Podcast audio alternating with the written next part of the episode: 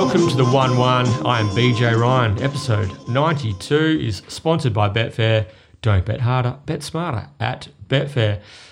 The uh, 1 1 HQ is a quarantine zone at the moment, and as a result, we are recording a remote edition via Zoom and uh, zooming in today alongside the man they call the Perth Racing Guru, Terry Leighton. G'day, Terry. Good morning, Bernard. How uh, how are you? COVID's just tear- tearing us apart, Guru. What's going on, mate? Yeah, it's never tear us apart. Well, the, the house won't be a COVID. We don't have to worry about COVID again. Well, we won't have to worry about COVID again. Famous, Famous last last, words. words. uh, uh, we won't have to worry about uh, my house being quarantine zone again after Sunday night. Uh, poor old Jared's had to uh, do a two week uh, quarantine after the loss to Brizzy. So not only is he missed out on um, missed out on the, the the final series was as an Eagles employee he's uh, he's got to sit at home and twiddle his thumbs for a couple of weeks so um, yeah And, uh, and and he had to celebrate his uh, his birthday from the confines of uh, one one HQ. he did he Yeah. did he certainly did he Happy, was, uh, happy he was birthday, happy. Jared. Yeah no he's pretty happy that Captain Chaos got up in the last. Otherwise it might have been a more somber birthday for him I'd suggest. But um, yeah no happy birthday. I think he yeah he's uh, he's looking old yeah. So Jared, Jared Heesman, happy birthday, and also one of my one of my best mates as well, Tommy Atkinson. Happy birthday to Tommy. Tommy. He uh, he's a he's a good man. Tommy works for uh, works for Triple M in the uh, he's the the sports producer there, and uh, Tommy celebrated 40 years. Uh, his his 40, 40th birthday yesterday. So congratulations to uh, to my great mate Tommy Atkinson. So another big thank you goes out to last week's guest, Lockie Taylor his fourth or fifth time on the on the one one, and and he was his uh, usual composed and uh, uh, very well spoken self. Like he found a few winners, and uh, it was good to have uh, have the man on the on the show with us, Terry. Certainly was. It certainly was. Always a pleasure to have uh, to have Lockie on the show, and uh, yeah, he um, he leaves us for dead when it comes to uh, to media training and uh, and being well spoken And just all round Um, uh, professionalism. and just just being a good bloke. I guess in general, yeah, he probably leaves us for dead in every sense. So uh, no, it's always a pleasure, and look forward to having him on again in a in a month or two. I'm sure. Yeah, yeah, and we almost sprinkled a little bit of magic dust on uh, Lockie Taylor as well because the OBH was home for all money, and then uh, Yeah. and then the uh, obviously the Jimmy Taylor trained OBH and Gunmetal Grey right on the line pipped him. Yeah, thank God for that. Um, yes, yes, you're not wrong. Yeah, thank God for that. Sorry, Lockie, but definitely was cheering against you on uh, on that occasion. But uh, yeah, no, the magic dust does uh, does tend to does tend to wear off. What was his other one? They had point taken, so then they had they only had the two runners, Yeah. and uh, point taken finished, so that was better than I expected. So um, I'm just kidding. Oh, jeez, You know, you know, horrible you- person. yeah. The the magic, do I know? The mag, the one one magic dust. It's fair to say, well Mm-hmm. and truly wore off by the time we uh, we made our way to the uh, WA Racing Awards night on Saturday night. Terry, fair to say. So um, yeah, So the boys, uh, we had a table of ten of um, uh, the Guru, myself, and uh, eight of our uh, great mates and supporters marched into the Perth Convention Centre, hoping for a uh, prominent showing in the uh, WA Racing Media Award. Um, lay, lay out the, the evening, Terry, and, uh, and and just your thoughts on uh, on on the result. Well, first of all, I've I've realised that trying to go um, glass for glass of well, first of all, let's go right back to the beginning. The beer on offer was Carlton Dry, so there's a little bit a little bit of flatness. Uh, Hollingsworth, uh, Cripps, uh, there, there, there was some flatness earlier with Yeah. the beer on offer being Carlton Dry, but anyway, that that meant an early transition to me for red wine, and I've tried to I've tried to go glass for glass with Michael Heaton, and if there's one thing I've learned from the night is not to go glass for glass with Michael Heaton. The only thing more impressive than his wine drinking was um, the 11 bread rolls he managed to consume before we'd uh, before we'd barely sat down. But um, we sat down. We're excited about the evening. Um, look, competitive field uh, assembled for the particular award we were up for, and um, Stevie, okay, just- Stevie Butler, Paddy Sweeney. Stevie Butler, Paddy Sweeney, Jay, Jay, Rooney, Rooney. Cam Newbold Yeah. does it does a tremendous job uh, Newbold, pro- yep. promoting uh, thoroughbred horse racing in the Great Southern. But um, unfortunately, we were um, we were uh, ah we fell short at the final hurdle, BJ, we and, um, and and didn't uh, didn't get the job done, which is a bit disappointing. So, uh, but well done to the winner, um, Justin Friss. Um, I still, I'm not entirely certain who Justin is or what he does, um, which which is a bit unique. Uh, I, I consider myself. I'm going to sound like such a bad loser here, but you know what? I don't care. Uh, I consider myself quite the racing nuffy, BJ, and I um, I listen to the the aftermath with um, with Lockie and Michael and uh, Marty on Sunday mornings, and I'll read all of Jay Rooney's articles, the majority of them. Um, in the West, I'll, I'll, see every piece that Giulio does. The Nick Nat and Pikey piece was huge. I, I love what Paddy Sweeney does when he does focus on West Australian racing. Cameron Newbold, I even read all of his stuff in the Albany paper. thinking it's great. I, I hadn't heard of Justin Friss. I'd never read one article he'd written. I, I, I didn't know anything about him. So it was um it was a surprise victory for me for someone who likes to consume WA racing content at a at a pretty high rate. Um, yeah, I, I, don't know much about Justin. I guess I, I've tried to do a bit of research, but I haven't been able to find out a huge amount. So I was hoping you could shed some more light on the matter. No, BJ. no. Like, all respect to Justin, I uh, I am unfamiliar with his work, but uh, Charlotte Mills, who uh, who awarded the um, I guess the award on Saturday night said that he covered the Bunbury Turf Club season uh, throughout the throughout 2020 2021 uh, and did a piece on the Bunbury Turf Club redevelopment, which I uh, have not seen. But congratulations to to Justin. Just just the award says here it acknowledges excellence in journalism and broadcasting, along with outstanding efforts to spread the news of thoroughbred racing in Western Australia. So I guess when you think of the work that Steve Butler does when he does a feature on on racing. Uh, it, it's a big spread in, in the West Australian newspaper, or uh, or he talks about racing on Tab Radio or in his segments on ninety three point seven. So there's plenty of exposure, spreading the news of thoroughbred racing in Western Australia. When Paddy Sweeney does uh, his his um, feature pieces to camera uh, as part of his role as the Channel Nine uh, sports reporter, then that's that's a big deal for West Australian racing. That's uh, that's nightly news stuff, and that's a big audience. Jay Rooney, of course, is uh, the West Australian new, news hound. Everything that he does is uh, is um is, is is hard work, and and he can, he's yeah he's got his uh, finger on the pulse when it comes to everything WA racing related. And as we said, Cam Newbold works his uh, works his backside off to promote the game in, in the Great Southern and uh, in his role working at the um, Albany Advertiser. And uh, uh but yeah, like as a consumer of horse racing media and and um, and news, I uh, I can honestly say that I am I'm unfamiliar with Justin's work. I would, um, but uh, I'm looking forward to reading some of his stuff because he has clearly set the set the bar very high, Terry, as far as um, journalism and broadcasting, as far as WA thoroughbred horse racing is concerned. Yeah, yeah, yeah, yeah, yeah. I, we also need to apologise if this episode comes out late today. Um, I was down at the police station all morning, just um, reporting the crime that was committed last Saturday night.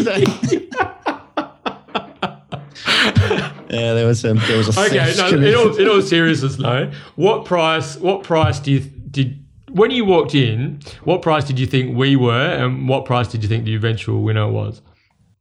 I thought we were three bucks, two dollars fifty. I thought we were probably favourites. I think just because we're we're a bit varied. I, I, like to think our our general podcast is fine, but I, I think it's the, the, the searching interviews that probably for me gave us slight favouritism. I, have um, yeah, I feel like we've really grown into those with Adam and Simon and Peter Hall, yeah, um, et cetera, et cetera.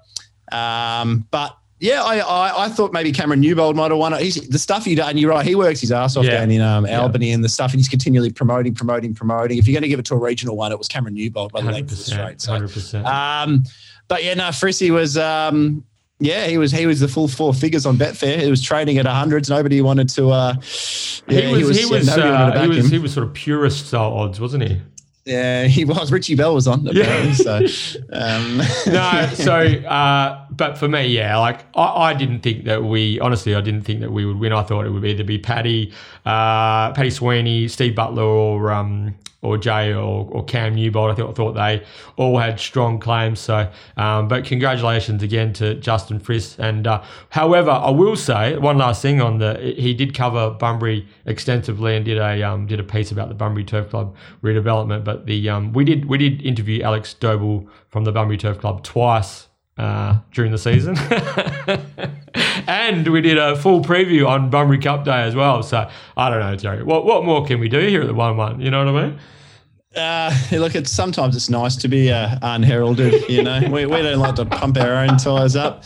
Oh, you got two of the two of the top thirteen tipsters in in Australia for the month of August either. So How's that though? By the way, well done, uh, well done on your uh, on your fourth placed, uh, fourth, fifth, third, fifth, I think, fifth, yeah, fifth, yeah. fifth, fifth in the um, yeah the uh, the old tip stalker. Yeah, follows the uh, follows the stuff online. I thought Scotty Emery would be very hard to beat. He was number two, but it was good to see a lot of WA tips in there. James Jimmy Ledger, Ledger, yeah, yeah. James Ledger, he's um he's a he's a pretty sharp operator. I think he works for punters.com.au. Punters. Yeah. Uh, Adam McGrath, who's over in America, he was on the list. Yeah, I saw Adam. yeah, I didn't even know he was tipping again. That's good. Yep.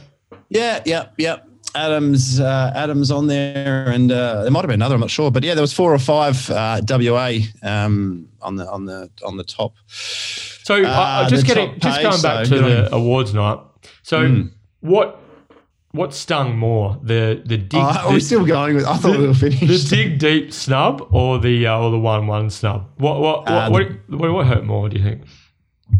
Um to be honest, and I, I, genuinely mean this, neither of them really hurt. Like the awards, so I, am having, I have a lot of fun with this type of stuff, and yeah. then having a crack, and it genuinely is me having a lot of fun. I'm not, I did not lose one ounce of sleep from either of them.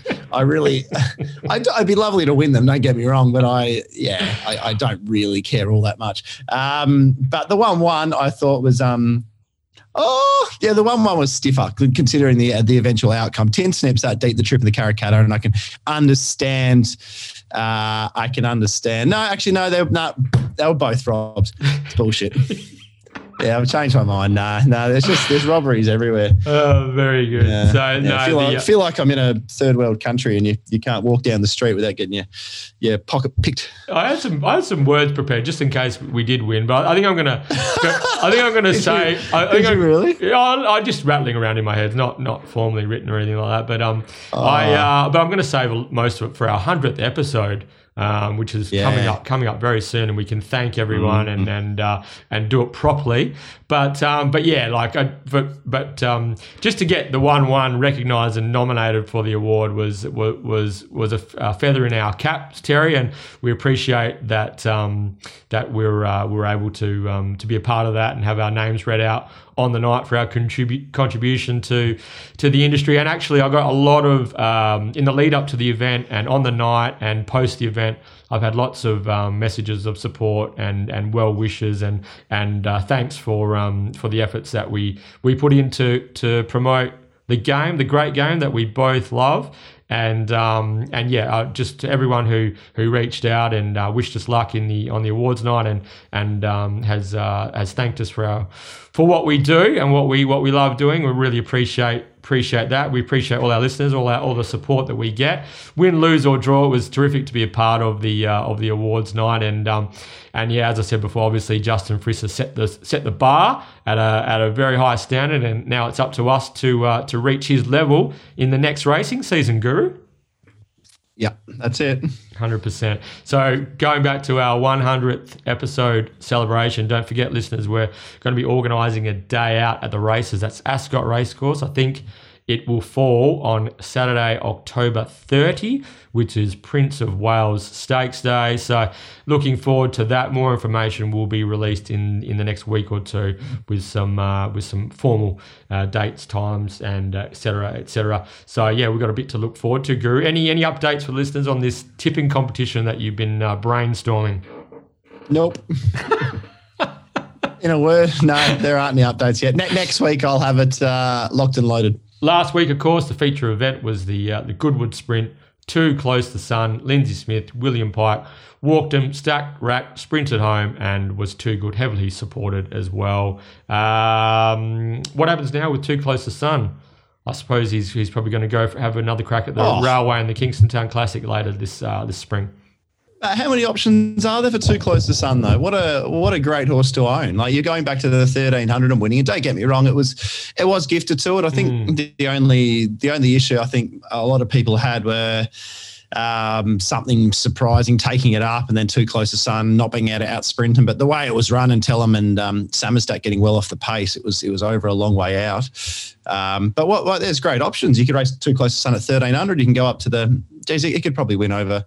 What's the one? Didn't it win a race at Moonee Valley over 24, 2500? Yeah, not not sure, not so much carrying weight. It was over. I think it's one over 2040, the Cox Plate distance. So um, I'll double check that yeah. while you're talking though. But yeah, he won the uh, was it the Ascot Gold Cup over 1800 meters um, last. Uh, where are we? So he's um, he, yeah, no, you're right. He's won up to 2350 was the longest he's won over.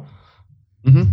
Yeah, no, I, uh, yeah, I. Uh, that was the Warrnambool Cup. Yeah, just a marvel, year. just yeah. a marvel, but definitely railway stakes can handle a high cruising speed. Um, yeah, railway stakes, hundred percent.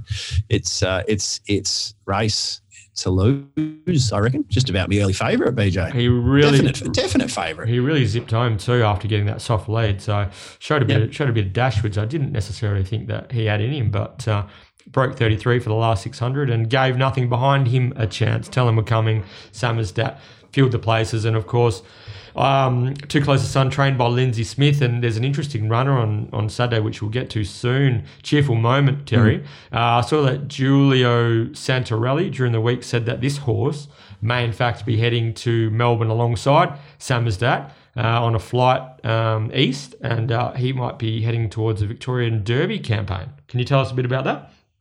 Was it a snippet you got from Santa? Yeah, it was a snippet. Actually, snippet yeah, from Santa. Yes, uh, uh, I can't tell you a huge amount about that. I, have seen the same tweet as you. It's still nommed on on uh, Saturday at uh, eleven fifty one. It's seven dollars, seven dollars in the um, in race number two. Yep. Uh, but it's uh, yeah, it's around about 15, 16, 17 bucks uh, wherever you shop for the Victoria Derby. So yeah, I'd say they're they're going that way, and um, yeah, trying to trying to win a G one. Yeah, with a last start maiden winner, which form wasn't franked, but it was a aesthetically a very nice win a very tough win. Um, a horse that might have the the ability to get the journey. You'd, you'd back in uh, Lindsay Smith to know which horses would and which horses wouldn't run out twenty five hundred from a pretty uh, young age, wouldn't you? Yeah, hundred uh, percent. He's got the score on the board, especially when it comes to uh, these staying events and and the Victoria Derby, of course, which a race that he has won before. Mm. Now, uh, speaking of Giulio Santarelli he was initially scheduled to be our guest on next week's edition of the One One. He uh, we've had to reschedule, and now he will be joining us in two weeks' time on Thursday, September 16. Looking forward to having Giulio Santarelli join us for an entire episode of your West Australian Racing podcast. But today, I uh, Terry, I had the absolute pleasure of talking to professional yard watcher Nat Francis. Uh, I'm sure people would have seen Nat uh, walking uh, walking around very intently, watching the horses on race day um, at various tracks across Western Australia amazing job that she has, amazing role that she performs um, within the industry. And uh, yeah, there was a we had to cover a lot of territory. There's a lot that goes into um, yard watching and uh, and what she does. So um, had a terrific chat to to Nat, which we recorded earlier, and um, yeah, just going to give the listeners an opportunity to uh, to learn more about Nat Francis and uh, and what she does. I'm very much looking forward to uh, to listening to it. I feel like, uh, yeah, I miss I miss this one being remote, and uh, yeah, very much looking forward to tuning in. And I reckon there's a lot we can learn as punters um, about what uh, what Nat's got to say. It is time to partner with Betfair and preview Jolly Beggar Stakes Day. BJ Ryan and Terry Leighton, we are recording episode 92 of the 1 1, your West Australian Racing podcast. It is almost 12 noon on Thursday, the 2nd of September. Northern in action this afternoon, Belmont on Saturday, and it's Coolgardie Cup Day at Kalgoorlie this Sunday. I no doubt you'll be getting mm. involved in, uh, in Kalgoorlie. Guru?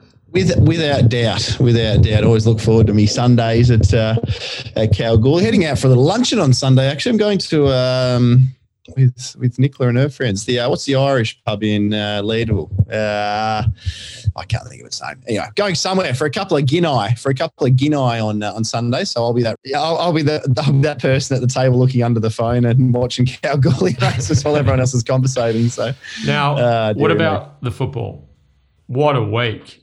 The AFL Mm. Grand Final has been confirmed for Optus Stadium. We've got a uh, what is it? What do they call it? a semi-final this Saturday? Yeah, semi-final Yep. this Friday night between Geelong and the Greater Western Sydney Giants.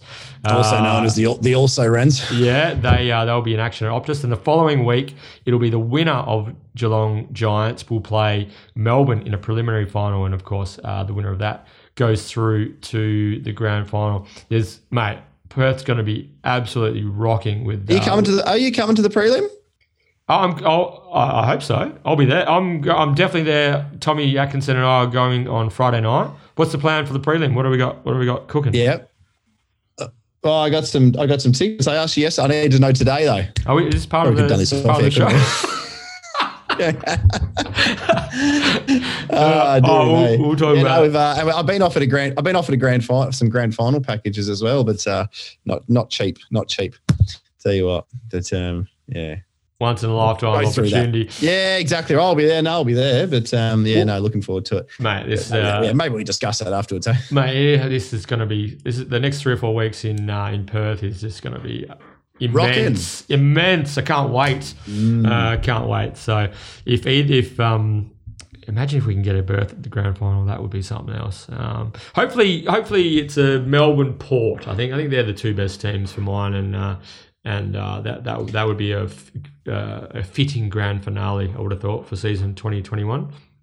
I don't want to put the mockers on them because they're uh, we've got a little syndicate with a few of the lads, bread bags, McSchaff, and Canorton, and uh, we, we backed uh, we've backed the D's for the flag a couple of weeks ago. So uh, What price? I don't want to put the knockers on them. Oh, I think we just took about four bucks, but Yeah. um, it was more just for an interest sake. But uh, yeah, I think D's are very, very hard to beat. I reckon away from home. I reckon the only team that you come across here and knock them off would be the um, would be the doggies at their best. At their I reckon They're- that would be they're the best grand final. If Yeah. the doggies can find it in the next couple of weeks, that'd be your best grand final. Uh, there's something about Port Adelaide I just find a little bit unlikable.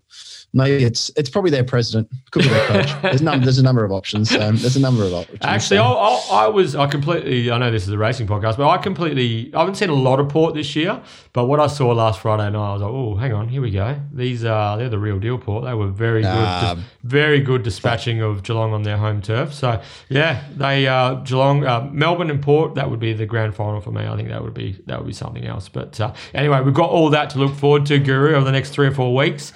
And uh, so racing is going to be heating up. Footy is going to be heating up. The uh, west coast of Australia is going to be the place to be. Yep, certainly is. I'm uh, yeah looking forward. Great time to be a groper of sand. Exactly. All right, over to you. Uh, stay tuned throughout the show for info on how you can enter the Market City Meets Get Out Stakes competition, and don't forget our champs and challenges. See how I got rid of Yeah, the new very well done. Very EJ, well done, yeah. uh, edition of the Mundaring Hotels WA Racing Mastermind. Uh, Brad the Butcher McManus comes back for another uh, for another crack, and uh, and Brennan. Um, what's Brennan's last name? Fyans, Brennan Fyans. Brennan Fyans from um, yeah, one of the one of racing's good guys, a very hard worker for Perth Racing, always a very happy face. Um, and you're, you're telling me he's a pretty astute judge as well uh, Yeah. to challenge McManus. Yeah, it's gonna be it's gonna be a good contest. I think they're quite. Br- Brad is the uh, is the incumbent. He's the current mastermind, but I, I think Brennan. Don't underestimate Brennan. I think this is going to be a close one. So we'll, we'll, uh, well, that will Yeah, that will unfold after race four of our preview. Now, uh, All right, on to the preview. yeah, but what, are, what what can you tell the listeners about your little side hustle, the Betfair Edge, on a Friday? Um, what can I tell them? I can't tell them a huge amount at this stage. What you Um, and Miles Fitzer? Yeah, yeah, Fitzy, we're just uh, just enjoying ourselves. It's uh, we're actually really enjoying that. We're really just uh, I forget that we're on air and we just yeah, it's a bit different to this because you can edit out uh, if uh, if we use the wrong words occasionally. But uh, yeah, it's um, no, it's good. It's a lot of fun. It's a lot of fun uh, on SEN. We get a guest on every week and go through the card. And Fitzy, um, yeah, he's a pretty offensive man. Fitzy, he's uh, he's making making some moves though. Fielding for Bensley for a couple of weeks, and he's commentating the uh, the finals, some of the finals on SEN, which is a huge gig. Um, and he's he's very good at it. He can, geez, he can he can talk underwater, and that's coming from me. So um, yeah, tune in Fridays, uh, WA Betfair Edge, SEN. six Download the app. a.m. 3 p.m. Download the app. Exactly right. Download the app. who, Exactly uh, Any idea who who you might have on tomorrow? No, well, we're just saying. We were just actually talking about it. We were. It'd be a good week to get um, Luke Fernie on, but we, we, we get him on every second week because it's it's such an easy one just to text. But obviously, with um, the favourite I see red and, and the favourite in the last spin the uh, knife, spin the knife mm. probably being the most intriguing runner of the day, uh, Luke could be a cracking one to have on again. Especially, so especially go, with the, the Fernie, Fernie operation in full swing at uh, Coolgardie Cup Day as well, Guru. So, exactly. Yes, especially with the slug, the slug going down the to uh, to Kalgoorlie on the Sunday as well. That's probably his main runner for the weekend. Mm. Gary, get on the slug. No, no, do, do not back the slug. The slug will be under the odds. The slug is a slug.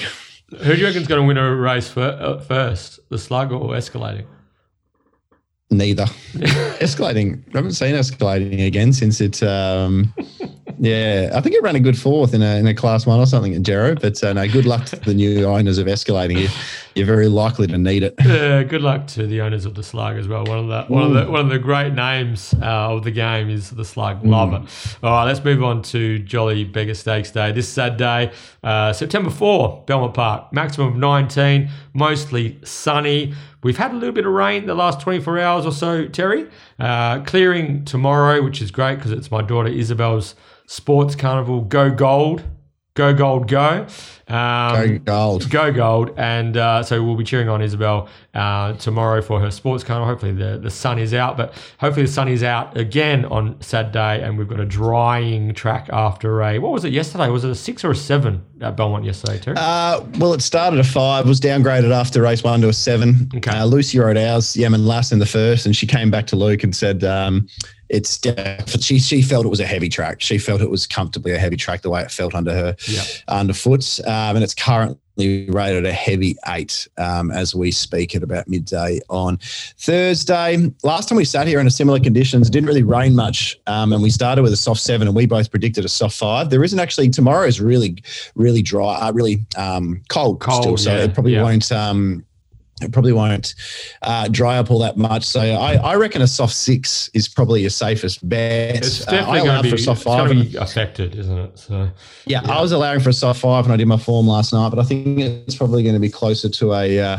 to a soft six. I think it's a, a, fair assessment. And the rail is at the true position.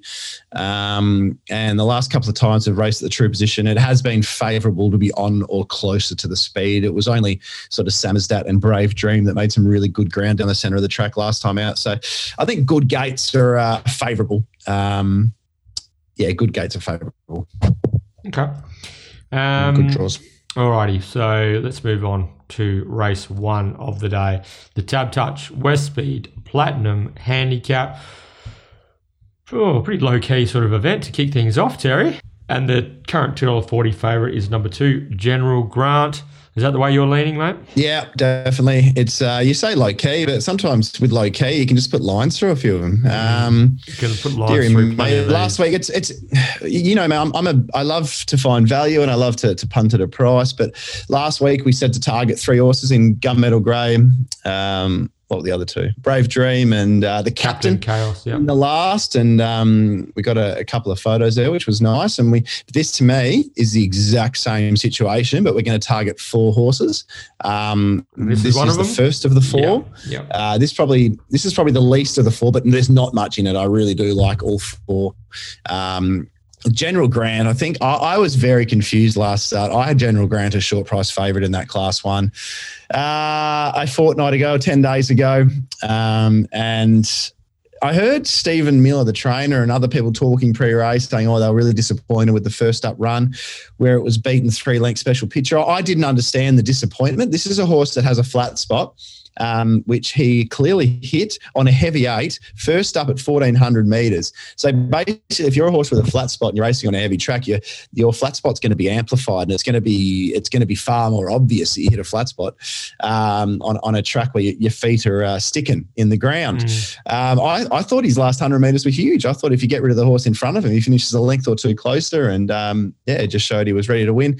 He he was out the worst part of the going in a class one, which isn't really necessarily any a great deal harder than this. Um, he was on the worst part of the going, sat deep the trip with no cover, and um, he only won by half length, but it was still a reasonably comfortable win. I thought, like, he never I really was- looks like losing. I was on last start and I thought I was it was a tear up your ticket job, wasn't he? Three wide, no cover. I Uh, well, I didn't. but it felt it felt like it was going to take uh, uh, something out of the out of the ordinary to win from there. I felt, um, especially when Brad had the stick out early to get him going. But that's the sort of horse he is, isn't he? You're right. He sort of Yeah. he, he needs to be wound up, and, and that almost ended up now profiling the horse. It ended up being a good spot for him because it allowed him to to to Brad to to to maintain momentum, not be stuck between horses, and build work through his gears, so that when he balanced up, he was able to um to to level out and, and get the job done under the sixty kgs.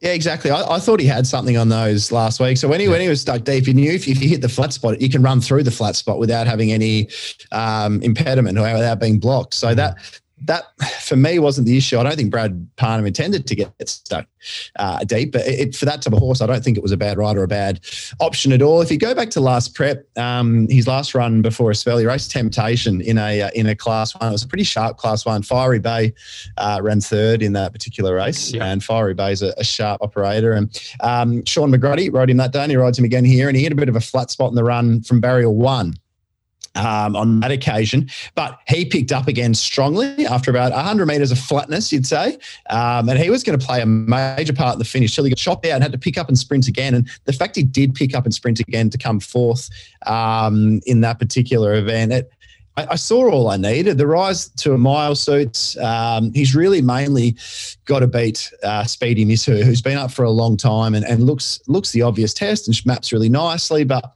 I've just I've just got a lack of trust in where Speedy Miss is at, at at this stage of the campaign and whether she's still going to win in her. So besides that, I mean, you look at the other horses in the market, and Strawberry Mist hasn't came back just yet. It'll probably get better. Many Mansions, uh, Nick of Time, they their, their last performances are both credible.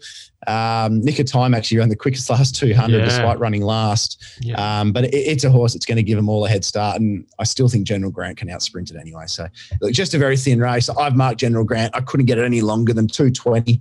It's now, as you said, around 240. I, I think it might stabilise 260, 270 Betfair late. So I think if you're listening to this now, I think I think we might have the rest of our bet on um, at the 270. As I said, it was 290 earlier this morning.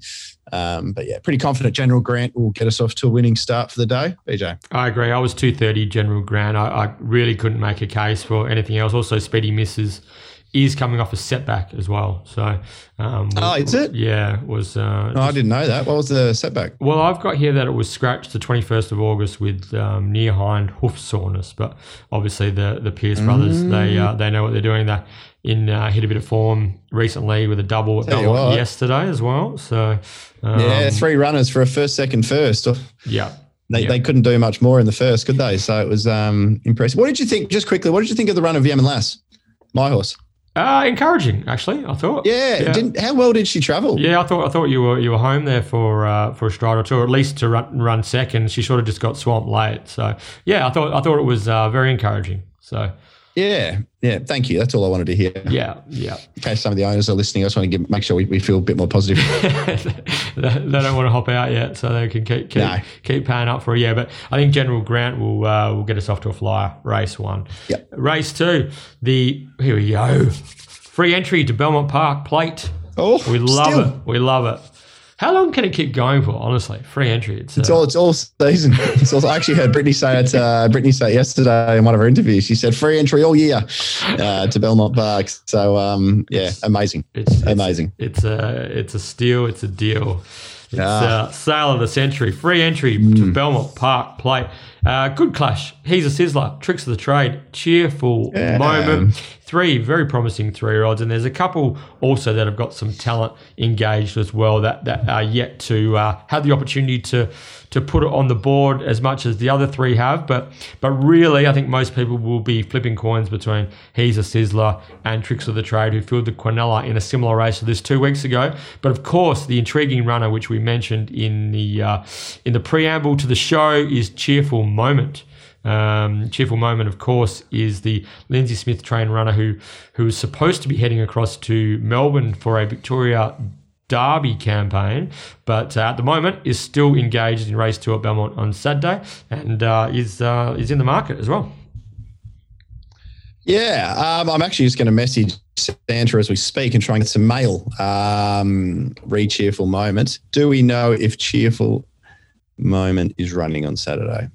Um, because it does change the complexion of the If- race. I mean, what if- from a speed map point of view, do they roll forward? Is this a prep run for a derby? You just go back and run on into the race.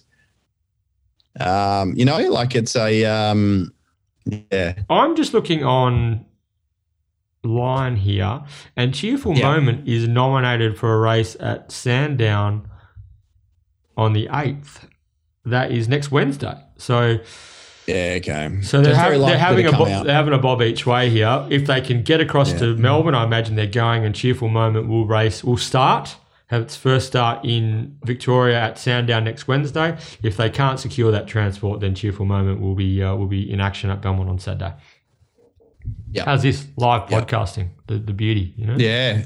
Yeah, it's well, it's just it's what the crowd wants. So just giving them what they want. I'm actually now just reviewing the place dividend deduction and seeing because it's about to go from an eight to a seven horse field. Yeah, so I'm trying to do some maths if it makes sense to. There's one I don't mind at a, a little price. Um, yeah, sometimes it makes sense to hop in now because you get top three in a seven horse field rather than it going to top two. And as you said, the top two do look pretty popular. In He's a Sizzler and um, and Tricks of the Trade. Um, very little between. I mean, you, you could almost. I was really keen. He's a sizzler last start. We got the chockies, but Mm. you could almost say that the fact tricks of the trade did the work early to get to the breeze, and he's a sizzler had to work hard to get past it um, with a softer run, and now gets two kilo. Um, there's a two kilo swing in the favourite tricks of the trade. Yeah, yeah. the market's got them the right gap apart. I reckon. I'm, So I'm sort of as, as we record, it's uh, he's a sizzler approximately two thirty five, tricks of the trade two sixty.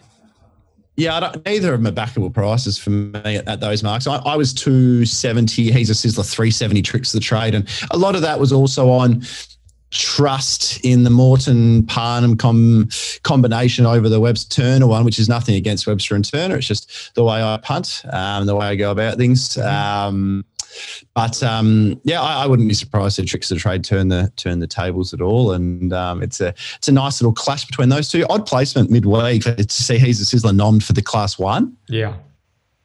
What was going on there? Do you reckon? Not sure. Not sure. Gets the five points and everything, and it would have been a gift. Um, but it was just uh, odd stuff because you would have picked up your three points. If you win this, you pick up your four points, and you earn three times as much, and you're going to go around two dollars thirty. So it's yeah, it was odd to see he's a sizzler non midweek, but um, yeah, this this looks pretty suitable for the pair. Uh, Elite Fighter was a nice winner. Um, one yeah. one horse. I- was good actually. yeah, we were actually watching that race together, and in the run, we both said how well it was travelling, and um, yeah, one uh, won quite comfortably. One one runner I wouldn't mind just touching on quickly is uh, Lindrum Walter. Uh, we better give uh, Latham Anderson a bit of a um, bit of a rev up, bit of a plug. Uh, if we're going to talk about Lindrum Walter, he threw out Marzipan Lad at about 65, 70 bucks Betfair SP. Uh, uh, nine days ago at Northam, and uh, Marzipan Lad got the job done. Um, I actually threw it in my quaddy just because of that reason. Got the quaddy nearly 10 times, and um, so with a $60 pop in then that's that's all right. But uh, unfortunately, I, I ruined Did you I buy? ruined the Did you pool. buy? it, paid, no, it paid like it paid like triple. Um, I'm gonna. I actually I'm gonna get him something. It paid triple uh, at Green Tab, unfortunately. But uh, so I uh, I wasn't smart. Usually, if I'm going to go for a high percentage quaddy like that, I'd, I'd navigate it across the tab so I don't uh, uh, Just- don't ruin the pools and ruin my of own uh, dividends. just out of curiosity, what what what are you going to get Latham for for that little? He gave you a spoil there. What are you going to buy? Um, buy there's a little, uh, there's a little, buy him a uh, beer or something, or you is it something There's more a- elaborate?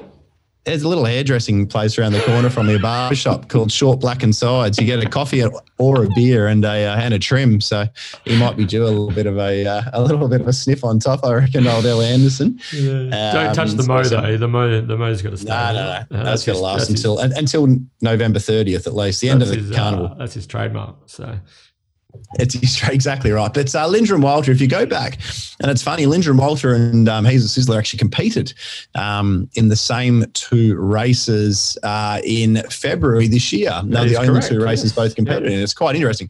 Lindrum Walter, I mean, it, oh, if you go back and watch that uh, first up run, it was it was really impressive. It was really, really impressive. And you can say, well, was it an inferior run to He's a Sizzler? I don't think there was much in it. Harvey sat up late. It ran, I think it ran the quickest last two with him sitting up late. It was a really it was an eye catcher. I thought it was a really be on me next start type run. It went around at a big price because he's a sizzler. Then went around a dollar thirty at Bunbury, mm. um, and and Hill had to do some work and got caught deep. And um, it was a really nice run, running third, and again beat home. He's a sizzler, who mm. you've got to suggest probably wasn't right that day.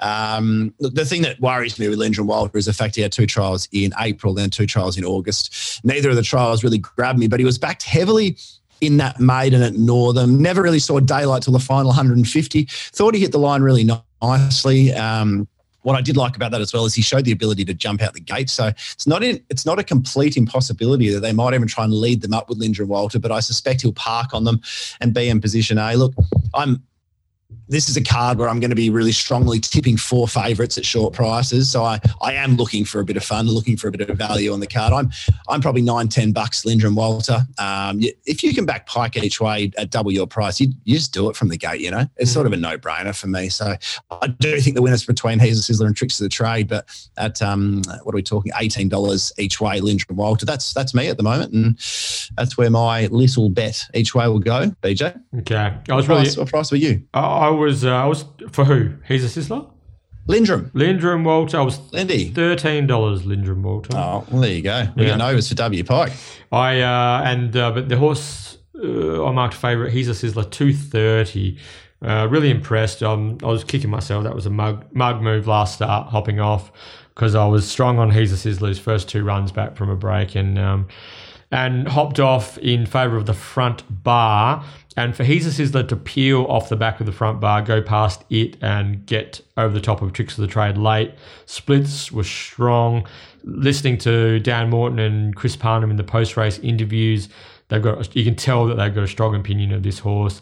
They he's a, he's on a steep learning curve. I, I think the the message that they were trying to convey was that he's still got a lot of maturing to do, um, both you know, uh, especially when it comes to the mental aspect of uh, being a professional thoroughbred racehorse. So he's got the physique, he's got the talent. So, but that win just suggested that they've uh, that he clicked into gear from a mental point of view and was able to put it all together on race day. So that's ominous as far as I'm concerned. So if if he's if Chrissy Parnham can slot in from the gate, get some cover, cover with He's a Sizzler, balance him up and let him work through his gears late. I just think he's just going to be, he's just going to mow them down. Uh, that was super impressive the other day. Got some real strength, real closing speed. He's a Sizzler on top, wins again.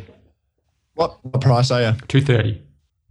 230. Have you ever heard a trainer um, say that a horse won't be better next campaign as well, by the way? Yeah, especially with the young horses. Yeah, yeah yeah. Um, yeah, there's there's trainers speak, isn't there? It's like footy speak. Yeah, we just want to win the contested footy. Oh, really? that, that really surprises me. I thought you were going to go into this game looking to lose contested footy by 30 touches. You know, like, that was our focus. That was our focus. Yeah, yeah. That, that was our focus. oh, yeah, we really we really wanted to get off to a good start today. Like, sometimes we go into it and want to give the other team a six goal head start, but no, we wanted to really get off to a good start today. So, what about the, the um, one one thing before we leave? That one thing I have noticed, footy speak, is you listen to players about opposition teams.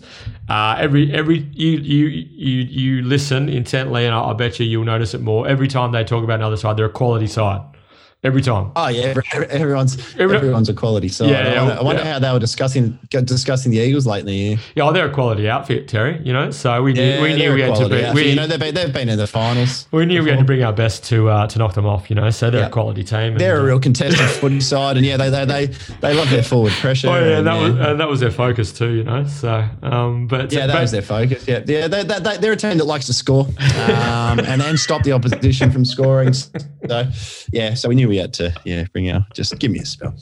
All right.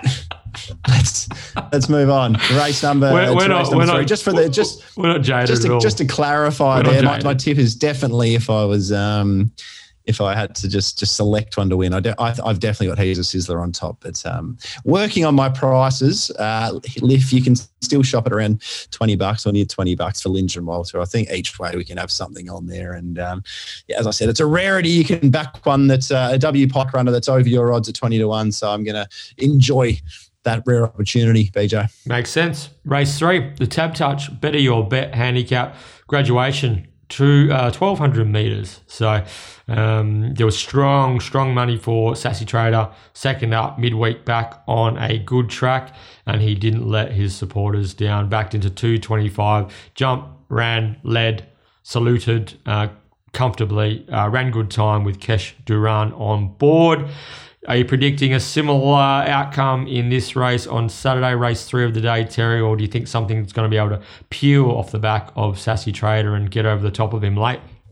No, it depends if Cash thinks he's on Alimentaria or Sassy Trader. That's probably the. Uh, are we, do, are we doing that? Issue. Are we doing that? Uh, 100 percent, we're yeah. doing that. I, I, sat there and I, I didn't back Alimentaria. Um, so this was yesterday, right? For this for the listeners. This was yesterday. Yeah, yep. sorry, in race. Uh, I think race four or five, and um, I was just watching the race. I didn't have anything major on the race, but uh, just watching it unfold. And um, yeah, at about the 20, I you could see Cash sit up, and I go, he's just sat up on that, and it's cost it third spot. I said, I would be fuming if I was on that each way or for the place, or because he's just literally sat up with 20 meters to go, and that's costed a hole at, I don't know, I think it was probably three, four, five bucks a hole. And that, that, that is just my absolute pet pet pet hate. It's just complete and utter laziness. And um, yeah, I love Cash as a jockey. Uh, quick chat to Cash on Saturday night. Lovely kid, but um, I, I, just I think there needs to be proper penalties imposed for that, just to just as a um, a deterrent for other jockeys to do it. So yeah, I'd like to see a, a couple of months suspension um, for that type of thing, and just people won't do it if if they're couple rubbed out. Properly. Yeah, I, I think all the suspension. I think all the suspensions handed out in racing are um, for Vera for some things are, are too thin um, yeah, I think the suspension savage, should be more savage. Guru. Well, well, maybe that's maybe that's uh, it, I don't know if he hasn't got any priors, then maybe just a couple of weeks initially. But you've got to you've got to hand out suspensions and make them. I think visible. it should be increasing um, if you're a um, repeat offender for sure. Geez, yeah, just, yeah. You've got to you've got to protect the punter.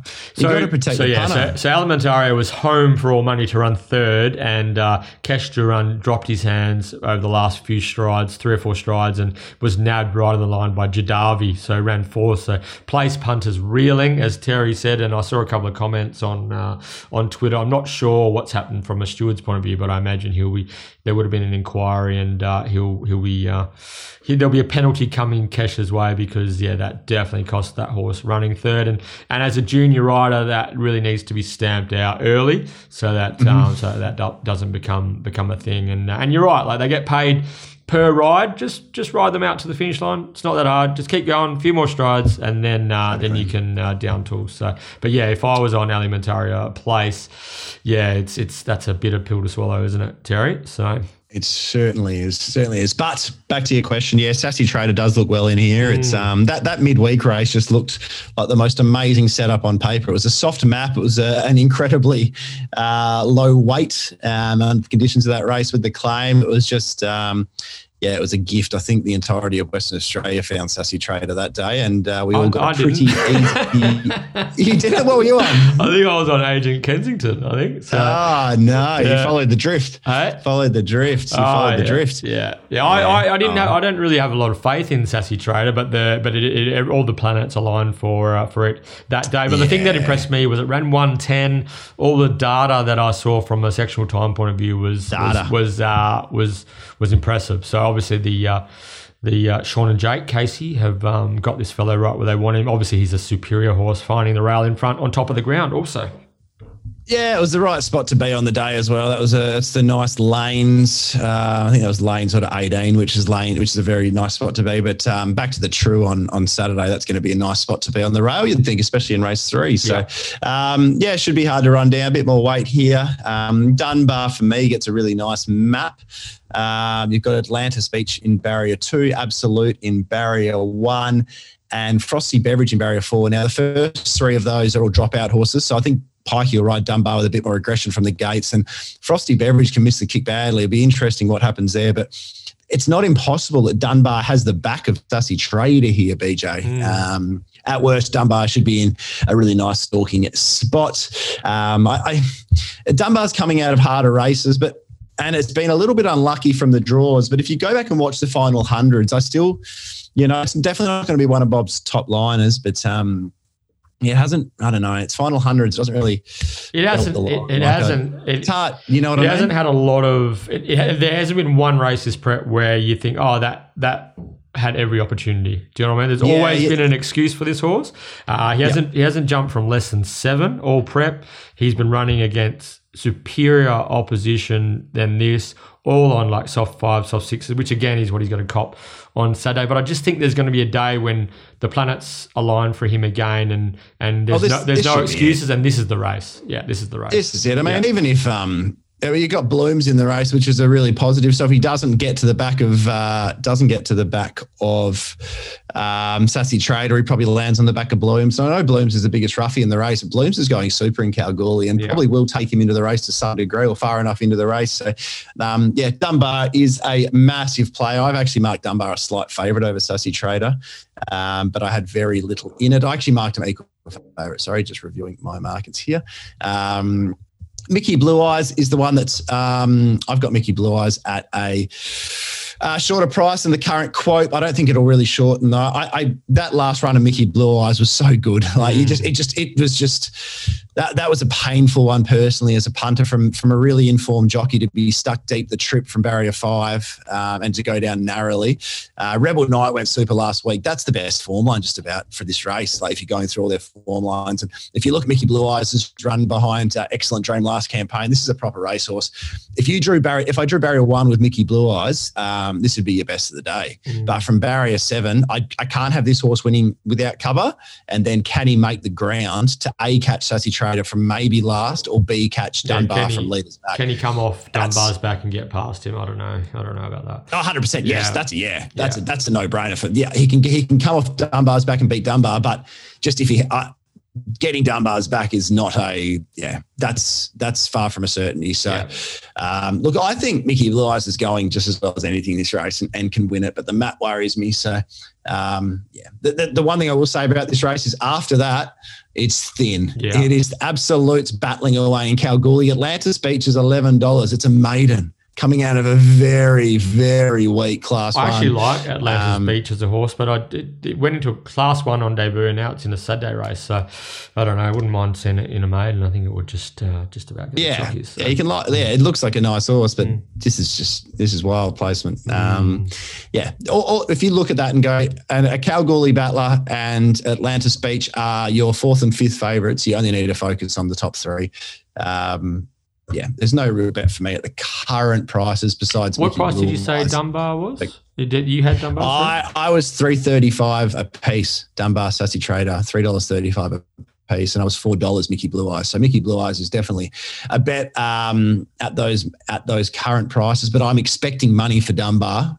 yeah. Um, I'm expecting strong money for Dunbar. It wouldn't surprise me. Mickey Blue Eyes trades even longer than the current price. So, look, I, it's one I don't really want to be on. I probably Yeah. should have marked Mickey. I probably should have marked him more three dollars a piece, and then maybe Mickey Blue Eyes 480, 490 type thing. That's probably more accurate. But um, yeah, it'll probably end up being a Mickey Blue Eyes bet. But I do, I do think Dunbar will be um, will be hard to beat. And I think I think Dunbar will start about 260, 270. That's my, that's my guess.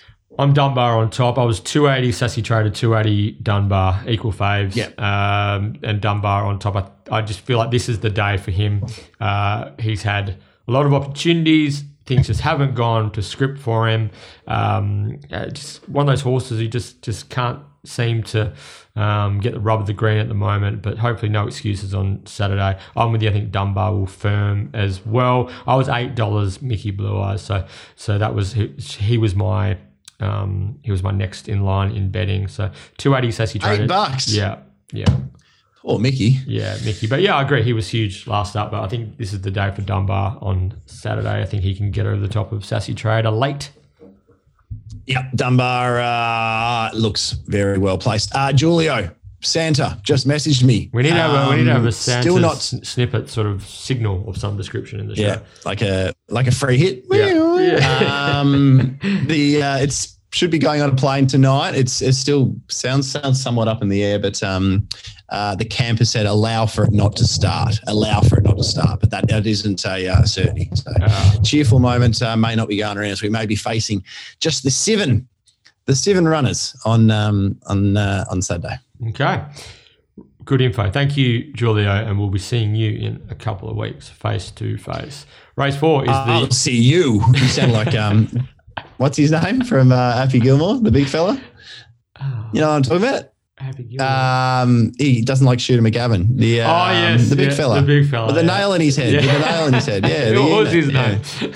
Uh, I'll see you in the parking lot. yeah. That's Mr. Gilmore's jacket. Great. okay, race number race number four over the sixteen hundred meters. The Crown Perth Handicap. What a theme Whoa. of today, BJ? Oh. The, a theme of today is there are just so many races where you could put a line through five or six of them. I found like I this to me was This is like an off-peak meeting, big time. Mate, there were just like five. I thought this was. I, I like this race a lot. This to me, this was just a. Um, there was there was five races where I knew what I was going to be on. So like I didn't, and I hate that. Usually Yeah, that's yeah. negative. I like to I Yeah. like to be just new, and it was more just about navigating what price is acceptable for that runner. And this was um, this was one of them. This is the second. So we've got um, uh, General Grant in the first, BJ. Mhm. This is the second of the plays for the day, um, and that is the uh, Dan and Ben Pearce trained Roman uh, Roman flirt. I with the wizard Um, on gonna- board. the wizard. Yeah, are you ready for some stats? Now I'm I'm going to have a little toot here. I priced, and I reckon every man and his dog was on Lone Hand Larry last night at Northam. I priced Roman Flirt equal favourite that day at two dollars sixty. Right, put them both at two dollars sixty.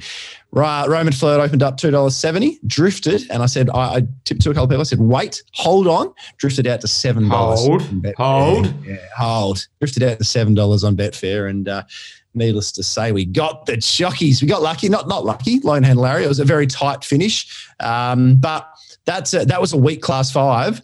But at the same time, the top two was a very strong class five. It was just from third down. There was nothing else in the race. Um, so Roman Flirt, you ready, Mhm. BJ? Yeah. With William Pike in the saddle, seven starts, five wins, one second, one third. That second uh, was when it was stiff uh, over the journey. I think it drew wide that day. And the third was a campaign when apparently it didn't come up properly and it still ran third to Peppy Jack after getting up on the fence, Mm. probably against its best pattern. Without Pike, 10 starts, zero wins, four seconds, one third.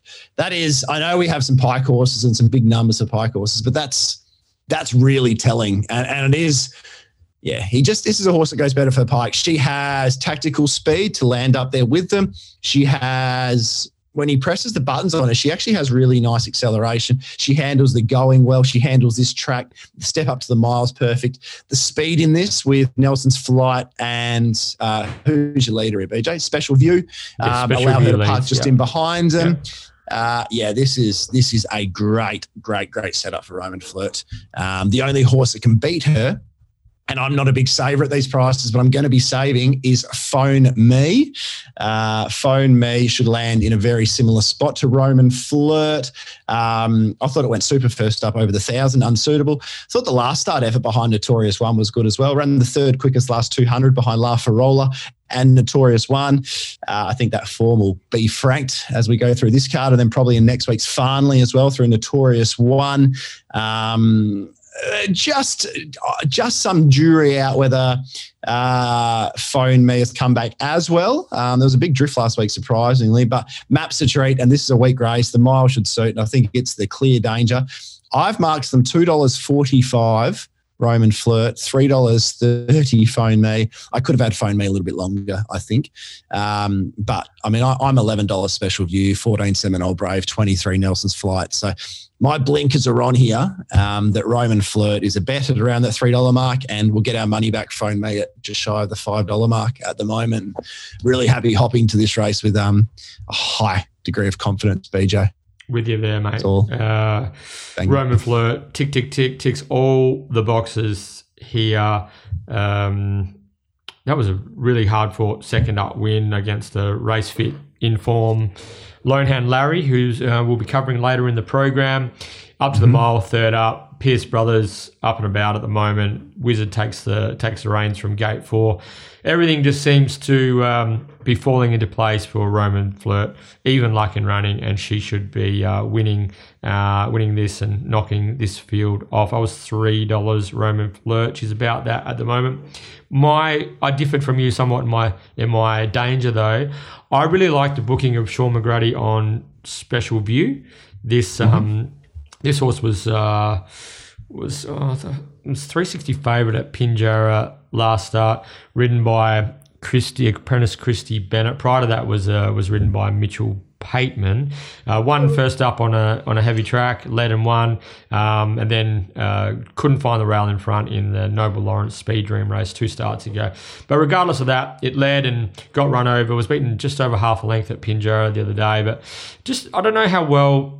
Uh, I know she's only a junior rider. She's still she's still um, learning the ropes. I don't know how well horses are going for Christy at the moment. I don't think she's um, she's ridden a winner for a while. So I think this is a significant jockey upgrade here with, with an informed Shaun McGruddy uh, on a leader. I feel as though he can bounce and rate and and special view is going to respond underneath Sean. I think his confidence is up. He's not riding a lot. He's not in terms of like the, the amount of rides he's he's getting, but he's um, he's striking pretty often at the moment, and I feel as though the the less rides he has on a race day, the the better he performs, and he can really narrow his focus. And um, and uh, I think this I think Special View can find the rail in front, give a good kick under McGruddy. I don't think it, it can win, but I think it's the biggest danger to to Roman Flirt. Yeah, what price for you, uh, Roman Flirt? Interesting one. I, I, knew I'd marked it probably bare bones, and I knew my eleven dollars special view was was too long, and my price Seminole Brave was also going to be uh, above the bookies price. But uh, what what price for you, Roman Flirt? Three dollars Roman Flirt. I was okay. four eighty special view. Okay, phone yep. me. Uh, six dollars. Six dollars. Yeah. Okay. Yeah. yeah. Yeah. Special view will be. Uh, it's a popular popular horse usually with punters. It is. It um, must have a figure. Well, or, I think must have worry, a figure or two somewhere, does it? Because it's, it's yeah, yeah. I, I, think so. But my, my worry, um, I love what you said about Shaun McGruddy, and that's bang on. He's he's riding super, and um, I actually really like what you said there about um, uh, the dearth of rides he has per meeting, and mm. um, yeah, it's that's that's that's very good stuff. That's very good analysis. You can see why you're number five in the country. Um, but uh, my one thing, special view, is that um, you'd love to see him turn up when there's a bit of pressure applied. Yeah. Every time he's gone up in grade, or every time he's he's three wins for for Hayden have been super wins, but he's beaten some slow ones with real soft leads. It's, it's been on his tracks, terms. So yeah, been on his terms. That's what. Yeah, yeah it's been on his terms. Exactly yeah. right. So, um, but yeah, definite upside. Twelve hundred to sixteen hundred as well. But um, yeah, no, if it's uh, the true rail will definitely help him. So yeah, I can see that. I, I've overpriced special view, but uh, I went into the race with the blinkers on, wanting to back Roman flirt, save phone me, and that's what we've done. Okay, all right. So I think it's time that we take a break and come back with our episode 92 edition of the Mundaring Hotel WA Racing Mastermind. Brad McManus versus Brennan Fyans. It is now time for the Mundaring Hotels WA Racing Mastermind competition. That is correct, Guru. The Mundaring, it has been the heart of the hills since 1899, located up in Jacoby Street, Mundaring. If you get a chance, drop in, see the publican, Ian Butchie O'Connor, say good day, let him know that you're a 1 1 listener. I was speaking to Butchie on the phone yesterday, Terry, and I think we're going to have to go up there and record an episode of the 1 1 in the next week or two. If we get a if we get a fine weather day, we can go out there on Butchie's big deck and uh, and record the podcast from there. What do you think? Mm. Sign me up. Sign okay. me up. All right. So, uh, yeah, it's a fantastic establishment, the Mundaring Hotel, and they've been with us since day one. So, last week, if you uh, take yourselves back seven days, Brad McManus made a statement on debut, knocked off uh, Mitch McClenny, who was a dual carryover mastermind, and now Brad McManus, he is the WA Racing mastermind.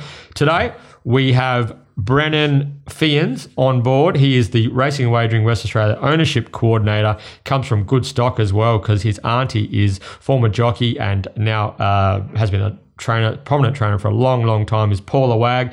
Brennan Fyans, who most people will see at the races on a weekly basis. How are you, Brennan? And welcome to the One One. I'm good, boys. Thanks for having me on, and uh, congratulations for your nominee nomination at this stage for the Creative Technology Racing Media Award. So. Thank you, Brennan. We appreciate your congratulations. It's lovely to have you on. Um, you're always probably my favourite smiling face that I see at the races. Have you ever seen him without a smile on his face, BJ? No, he's a good lad, Brennan. I, I, he's, and he's great for the game as well. And actually, Brennan, I appreciate the kind words from uh, from Saturday night. Terry and I were both uh, um, a bit uh, bit desolate after we got knocked off in the media awards, but uh, Brennan came over, pull, pull, pulled me aside, and had a had a chat, and uh, was very uh, was very positive about the things we are doing here at the One One. So I really appreciated that, Brennan, and hope you had a great night. And I know that you are a wealth of knowledge when it comes to WA racing. So uh, hopefully you can take it up to uh, to the mastermind, Brad McManus. Yeah, we put the, put the pressure on me today, but I'll try my best. Thanks, mate. Thanks for coming on board. And back attempting to make it two wins on the bounce. Brad, Brad Bet, McManus. Hi.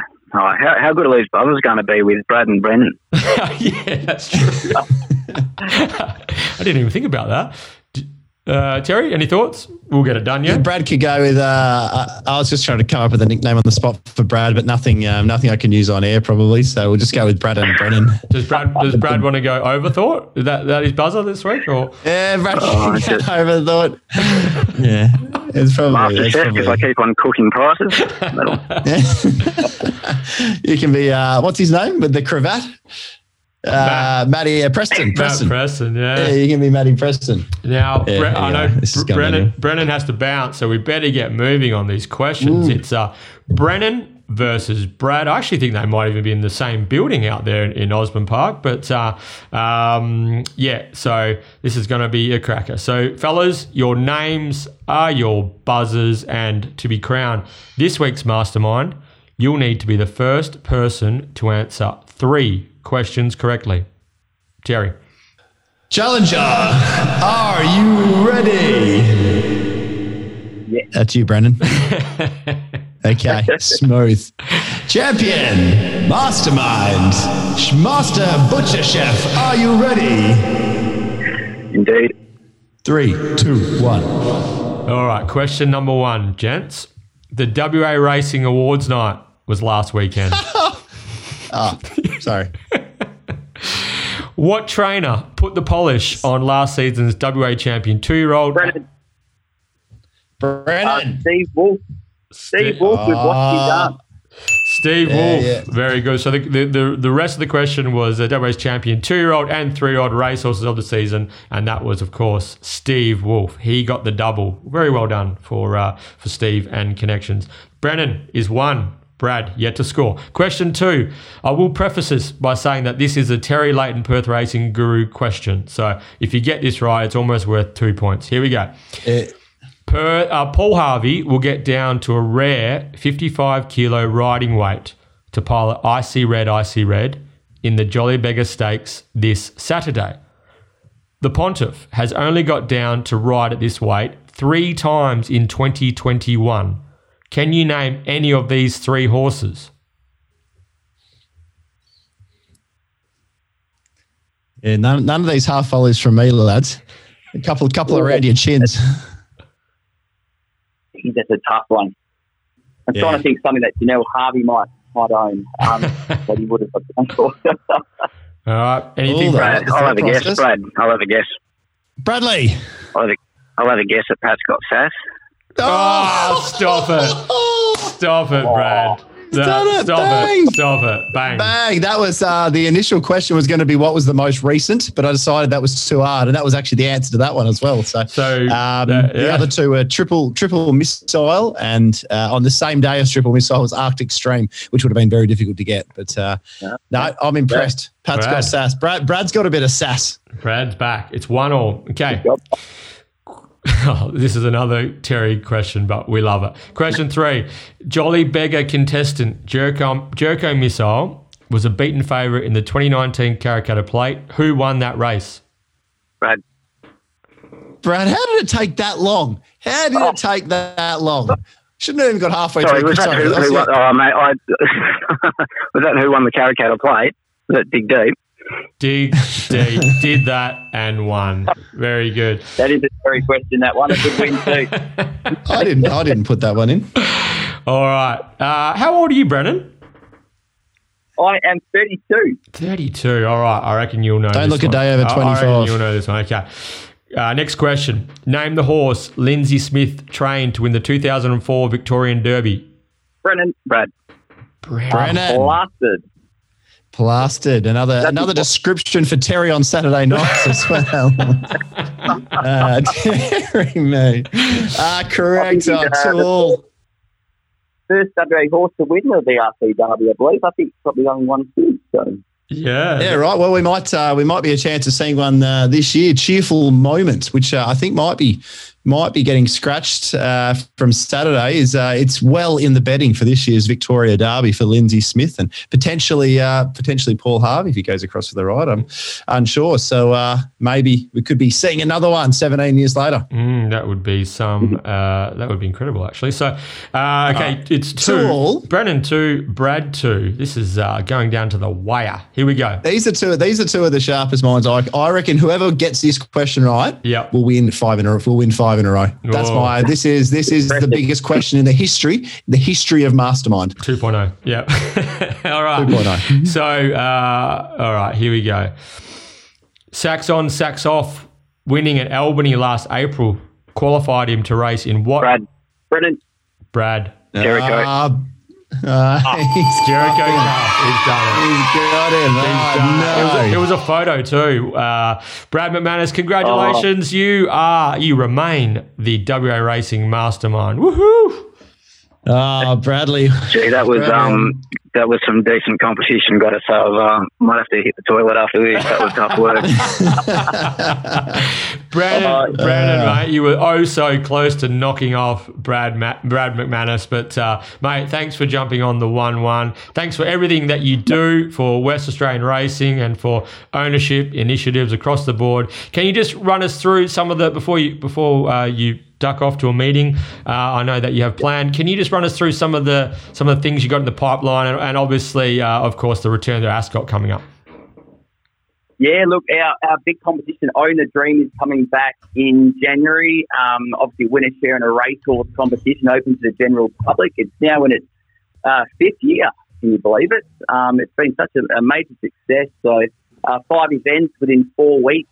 Um, big prizes on offer too. So it's um, we'll probably launch that around mid-November. So registrations will open up then, and um, yeah, we'll see how we go. But it's, uh, it's a big, big campaign. So um, many events and um, all lead up to the Magic Millions Perth Yearling Sale. So uh, um, no, look, we're really excited, and um, the only competition of its kind in in Australia. So, you know, there's just nothing like it anywhere else. So let's hope that the WA trainers get on board and um, we get plenty of uh, new owners in the competition.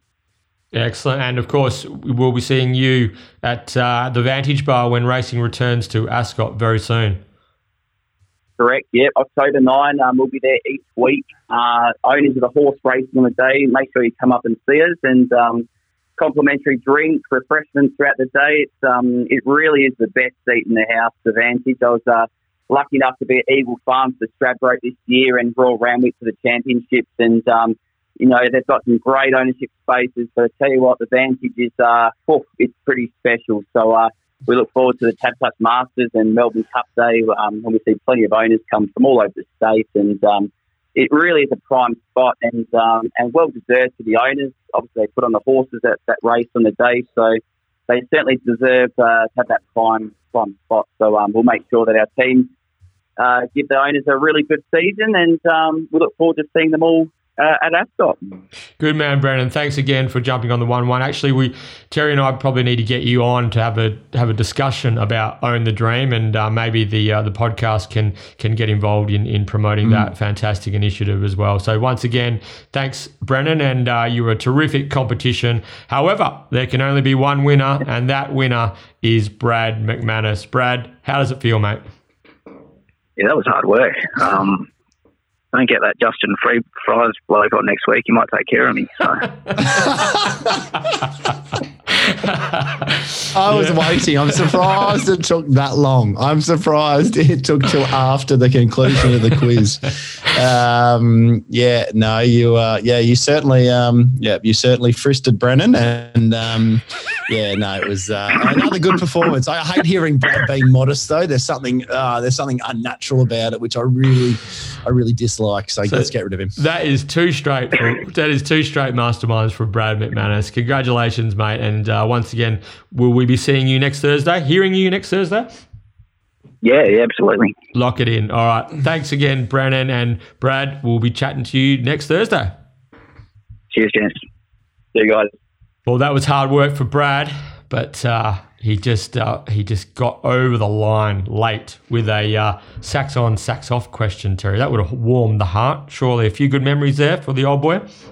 Yeah, oh, of course, a few good memories. Uh, one of our uh, one of our regulars, Dan McClure, sharp man himself, uh, he uh, flicked me a, a tweet during the week, or flicked us a tweet during the week that uh, sacks on, sacks off. Obviously, looks immoral on uh, on Saturday, but um, geez, not as much of a moral as as Bradley McManus, and uh, he's going to be hard to stop, isn't he? He's got a, as we touched on last week, he's got a a real. Um, range. He's got a real range in his repertoire. Unfortunately, pricing markets isn't one of them. Nah, just kidding. Um, Yeah, he is. He's, yeah. he's he's he's got um he's got all the tools at his disposal. Does Bradley? So whoever can, I thought Brennan Brennan was brave. He uh, he took it right up to uh, to Brad, the reigning mastermind. But three two victory to Brad Bet. Uh, he'll be back next uh, next Thursday, and he's earned himself another. $100 gift voucher to the Mundaring Hotel, Heart of the Hills, since 1899. And uh, Terry and I, Butchie, if you're listening, Terry and I uh, are very much looking forward to getting up to the Mundaring in the next week or two to record uh, an episode of the 1 1 WA Racing podcast.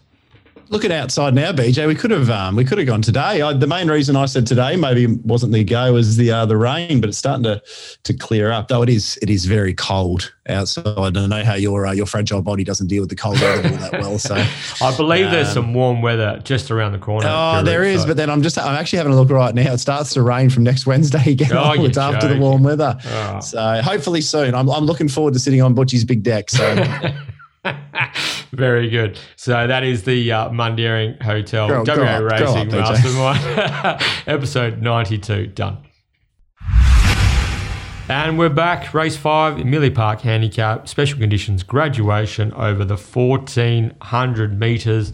And I imagine most people will be very, very keen on one horse in this particular race. Number three, Campese. It just a question, Guru, is Campese one of your four Morales for the day? Oh, it's probably number one. Yeah. I reckon. Yeah. Uh, yeah, it's probably probably number one. I think it'll be most people's number one. I've already seen Scotty Embry's. Uh, Scotty Embry's, and I've seen yours as well. You've got the best of the day next to it, and Yeah. Scotty's got the best of the day next to it. And I reckon I'll probably just about. Uh, I reckon I'll just about um, be the same as everyone. I- I've marked it the shortest of the lot. Uh, I got it a dollar eighty. Reckon it. Reckon it'll trade sub even money. Um, just looking at the market, like before, I'll let you talk about Campese, but just looking at the rest of the market, you've got OBH at five fifty, and it's been a tough competitor, and it's hard to beat. But the fourteen hundred is a stretch, and it probably doesn't even lead. Hmm. So OBH for me is going to find it awfully difficult. Lone hand Larry is going super, um, but it's drawn outside of Campese, and Campese was a far better run last start. Um, not far better, but it was a better run last start. And then you've got horses drawn wide that I just can't have. So for me, this is the horse that is the focus of all betting attention. And it wouldn't surprise me if it starts sort of a brave dreamish type price from um, from last week. And um, yeah, should be uh, should be winning. Looks the best on the card. Yeah, I agree. Should be winning. I was 220 Campese. Uh, could have had Oof, it. I'll have, had, some of that. could have had it a bit. Could have had it shorter. I just there's just a niggling That's what, that's what she said. I could have had it. I just got this niggling feeling about how genuine Campese is. So, but I don't know. There, there was just something Oh. something in the back of my Oh. mind about that. So, but um, but that was that was the only reason why it was two twenty rather than odds on or two dollars. or something. I just want to. I just that was just a f- idea, thought bubble floating around there, and then. But that was before I really. That was this isn't a strong race. Let's put it. Let's put it. Um, It's weak as piss. it's weak as piss. It's uh, it's, it's it's a continuation of of a of uh, the races earlier in the card that really lack lack depth and they're, they're really narrow in their focus in terms of what horses can actually win. Um, but So Campy, it's a really nice map as well with the the fact that four of the because it's drawn barrier six, four of the runners drawn underneath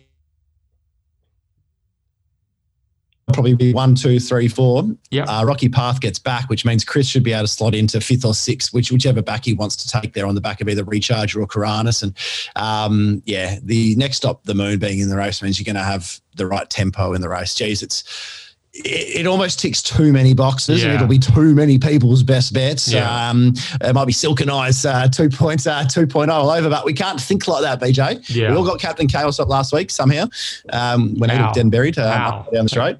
Yeah, yeah. He's. I, I don't know whether to take that as a really good win or as a uh, as as a win. I've I've got some uh, some queries on. Um, but yeah, I. no, it was I- a good win. It was a good, good, good. Yeah, good it was a. Murray.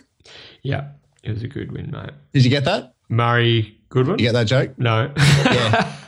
Ex ex uh, West Australian and Zimbabwe cricketer. Could have gone with Simon. Oh yeah, Murray, yeah, Simon I would have got. Murray Goodwin. Yeah, Yeah, that's yeah, right. He, okay. was, he Yeah, played for okay. Zimbabwe. Yeah, Murray he? Goodwin. Yeah. Yeah, he said, and Western and Western Australia. That's yep. right. That's right. Good have bat. Scarborough as well, local cricket. Good Declan bat. would know the he? answer. Yeah. Um, Campese. So uh, two starts ago, ran second to Captain Chaos, beating the long neck. That was after. I'm not sure what happened at his West Australian debut at Northam back on the 15th of July, but Michael Lane then took him back to a tri- trial, which he ran second to to Chatter Session. From that trial, has since been able to maintain a level, running second to Captain Chaos, and I think every man and his dog is well aware that uh, he was a morally beaten behind Zephyr Queen last start uh, in the same grade over 1200 meters. Kyra Yuill uh, has been replaced with uh, Michael Lane stable jockey Chris Parnham for this assignment. Uh, Campese, it, yeah, this just does look set up for um, and could be a big day for the lane train actually. Um, but Yeah. um, but Campese again is another box ticker similar to Roman Flirt in the previous, and and it's completely understandable why uh, he is everyone's best bet uh, across across the. Across the various, um, you know, tipping uh, West Australian tipping analysis, uh, anal- uh, analysts. So, um, but what, can you really make a strong case for for for anything else, Guru? Just it's No, hard. that's- that's it's, why just, it's I'm- just so hard. Like, um, That's why betting wise, I'm I'm happy to uh, I'm happy to take the entirety of my bet at the two dollars. It was yeah, the sort of two dollars thirty and in cash early. I'm happy to take the entirety of that because I can't see a supported runner. If, if you do a direct line of form through the current market elect, um, second elect OBH, it's Gunmetal Grey sat deep last week and still got over the top of OBH who had the fence. OBH probably doesn't find the fence here over a less suitable journey. Um, the, the conditions will suit more though. And Gunmetal Grey and um, and yeah, and then Campese uh, beat Gunmetal Grey last time out. So the base there's an odd light. There's an odd way I'm trying to. That yeah, makes sense. to yeah, it makes I'm sense sure. to me. Yeah, Um, but yeah, you don't even need to. Campese, if it holds that form and um, and it's not ungenuine, ingenuine, yeah, just like you uh, said, then um, yeah, it's uh, it should be winning. okay. So Campese, uh, Dollar eighty. Victorian import looking to make his uh, to record his first win in Western Australia for his new connections. So I think he, I think they got him for hundred thousand dollars as a tried horse at one of those one of those uh, online sort of auctions. So, uh, but yeah, so he's obviously got some um, got some talent this horse, and I think he's going to be well and truly on his way to repaying connections with victory at Belmont on Saturday. Yes. Okay, race number six, and this is the fourth. BJ, the fourth of the four runners we can chuck together for about a uh, what's the multi? About fifty to one? Oh, it wouldn't be fifty to one, is it? Hang on, What, was the multi, what, what, the multi, what was the multi last week? About fourteen bucks. Gunmetal into who was the second leg? Brave Dream Brave into Dream Captain into Chaos. Captain Chaos. Yeah. Captain Chaos. Well, Gunmetal was two seventy. Betfair SP. Brave Dream about dollar ninety. Captain Chaos about three bucks. Um, Betfair SP. So yeah, it was about about my at the time. I think it was about thirteen bucks. I Um, wasn't smart enough to Easy do it game, myself. But, um, well, Hey. yeah, just this way we can. Last week we lobbed three together. I'm Yeah. like a juggler juggling three balls. This week we're going to juggle four balls. Well, you know you're in for a good day. right? Um, when you, you know you know the uh, the punting gods are shining on you, and gunmetal grey three wide, the no cover the entire salutes. Captain Chaos four wide, looks like getting beaten the entire straight and still wins. It's oh, thank you, punting god. Uh, we really appreciate really appreciate your help on this occasion. We just knew we were on the right horses. That's all. you just got to you just got to have the right mindset. Um, coming from me, uh, it's about forty five. It's about forty five to one. This multi and the final leg in the Mrs. Max handicap, Yeah. and uh, hopefully we don't take this one back. Is uh, is La Farola. lane train. Um, the lane train again. Yeah, just a, a, a real. Yeah, another real box ticker here. Um, this was a moment, I think, from McManus. This was our this was our moment from McManus for the day. Um, he popped up some three dollars eighty early, which uh, we I'd be yeah, you'd be pretty happy to, to Really? take the entirety of your bet. Yeah. What, Right. what did you? Sorry, are you- what are you reeling? I'm, looking at I'm looking at Campese was 260 open. I was looking at the wrong horse, just the same. Two sixty. colours. Yeah, La Farola's three eighty. So that that was a little bit of a moment from from uh, from BMAC, but um, from the mastermind, yes. Uh, uh, but yeah, no, La Farola was. Uh, it's a horse I didn't have a proper read on. I don't think going into its last start, and it was interesting that um, Michael Lane put. Um, Put Kyra Yuill on his uh, on his um, number one runner and Chris Parnham on his number two. I thought that was quite an interesting sort of side note to uh, to all that. But uh, La Farola, um, obviously a debut campaign. It was just a horse, as I said, I didn't have a proper read on. Debut campaign was a jump and run two year old. Second campaign uh, was Saturn Sprint from Wide Gates. Uh, the run behind Bumper Humber from last was probably the run of the day. Enormous, yeah. Yeah, then the next campaign is the one I probably didn't have a proper grip on.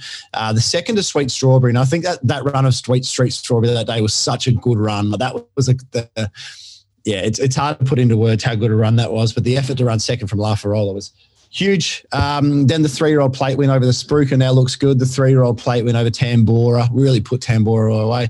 But the run that I probably didn't give enough credit to was the run in the um, in the challenge when fifth to Stalea with uh, Jason Brown on board because usual riders had other bookings.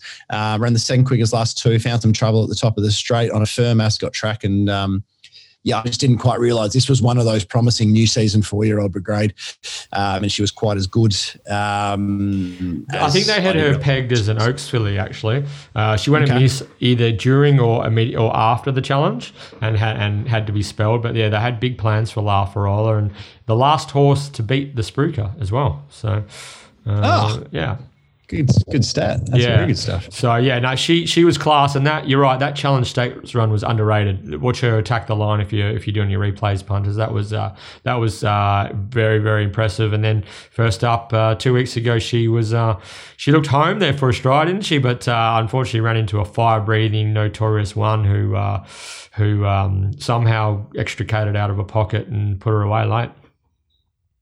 Yeah, exactly right. Uh, you take Notorious one out of that race, and she beats the third horse down force uh, by two point seven lengths. Yeah. So it was a fair old demolition. Um, yeah, I expect her to be heavily supported. This is a there is some form horses rolling into this race. Um, no, no apology. It was a last start winner, but really did get a ten out of ten from Brad Parnham on that occasion.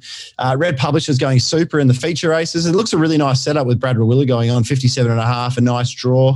Um, it's it's the horse I actually marked second favourite um, in this race. I don't think it is the second favourite, BJ. Uh, I think your second favourite is No Apology.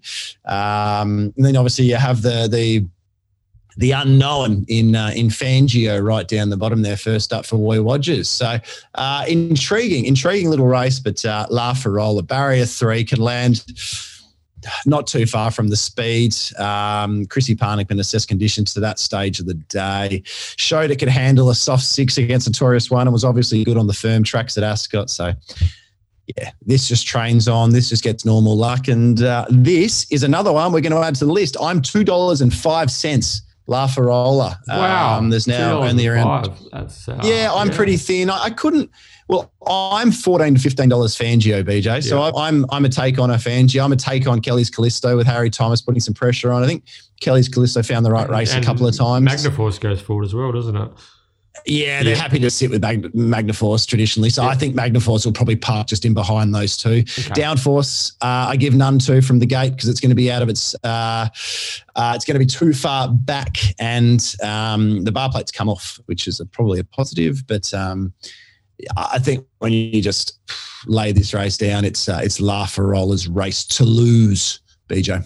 Okay.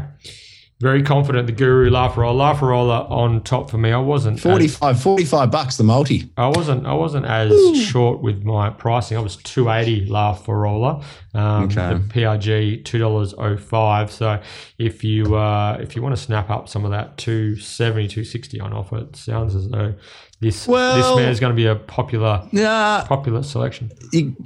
All I'll say that's my price is 205. Yeah, five. that's your I'm price, at this yeah. at this current price. I'm expecting that.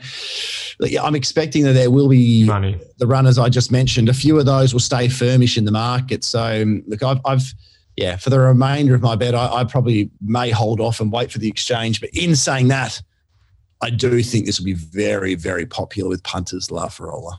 Yeah, I agree. So we're aligned there. La Farola. Uh, that's the fourth. Was that the fourth? Fourth of your four leg mega That is mega multi. number four. Mega, mega, The mega, mega, multi. Yeah. The mega, mega multi. Yeah, I'm. It can be that we're be your bullish. Betfair best betting proposition of the day and your Maddie. So up and about. That's yeah. We're, we're lucky on this platform. Um, I don't know what Justin has on his platform, but on this platform, we're quite lucky to be able to mix and match. And uh, anyone can tip a two dollar pop as their best, but we'll add a bit of add a bit of venom to it and, and chuck a chuck a few on a line. It makes it uh, a bit more exciting. So um, yeah, we'll go the the four timer. We'll go the Hawthorn. Go the Hawks. Four Okay. timer. Alrighty, race seven. The race seven. Um, hang on, was a, I was a little bit. Uh, ah, there we go. I actually, I genuinely didn't have it up. I was, uh, I was a bit sloppy there. That Deccan was uh, onto it early. Um, that's good to see that Quay Clean are um, really expanding to Group Ones in uh, in Melbourne, isn't it? That's, that's pretty big stuff, isn't it? Quay Clean's I've probably Quay Clean's single-handedly- gone I- international. I'm the That's, fa- I'm the face of the company, aren't I? Oh, it's a different company though because that's not Quay Clean. But um, yeah, look, let's let's just move on. Let's just move on. I've lost interest in the rest of the card now. No, I haven't. Um, what do you, what do you like here, BJ? A staying race? Does it accelerate? Do they catch it? Does it lead?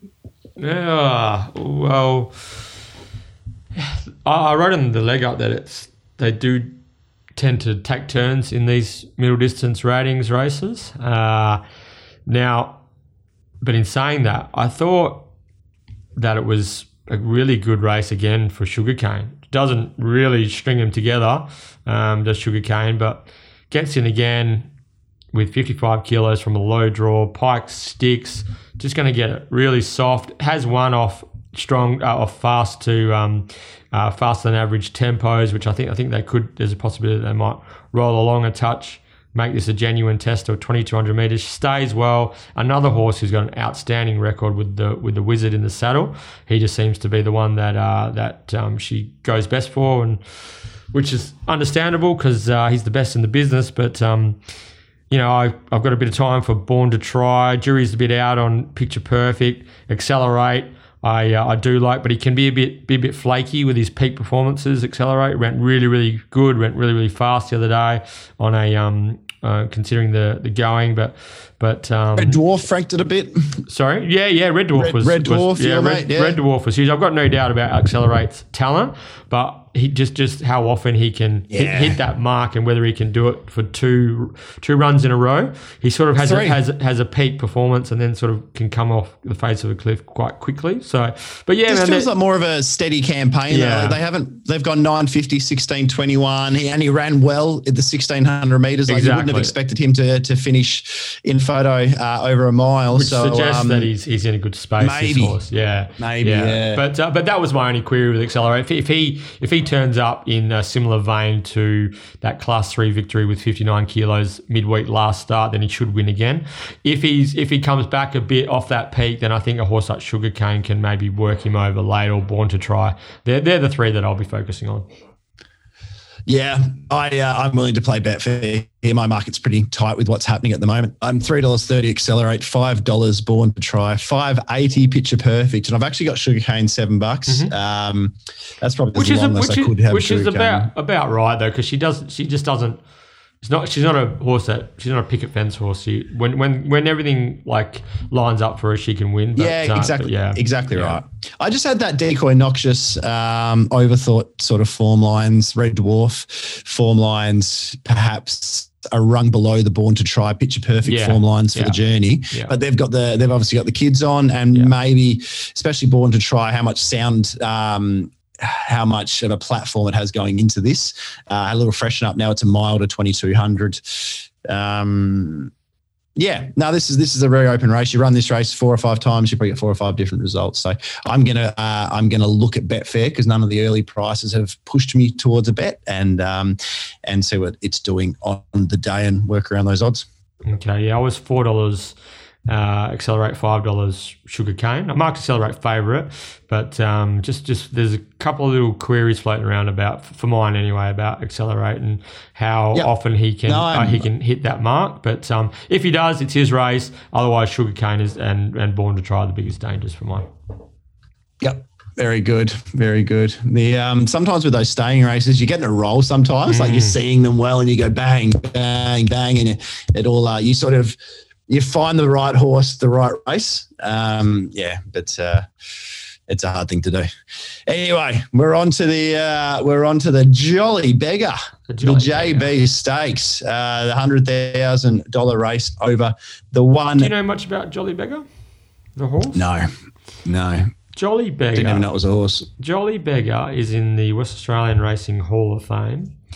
This horse won a Karrakatta plate at two, a WA Derby at three, a Perth Cup at four, and a Doncaster Handicap at Randwick as a six-year-old.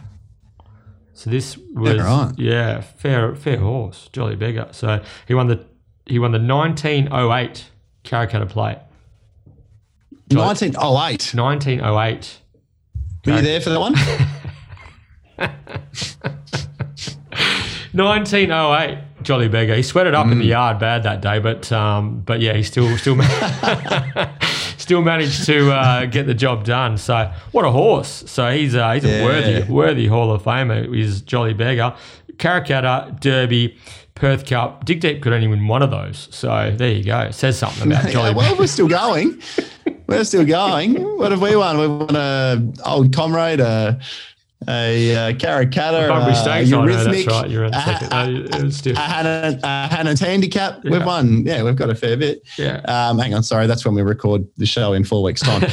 um, but yeah, anyway, good good stuff. Um, but how, what did you make of this race? What did you make of it? Difficult.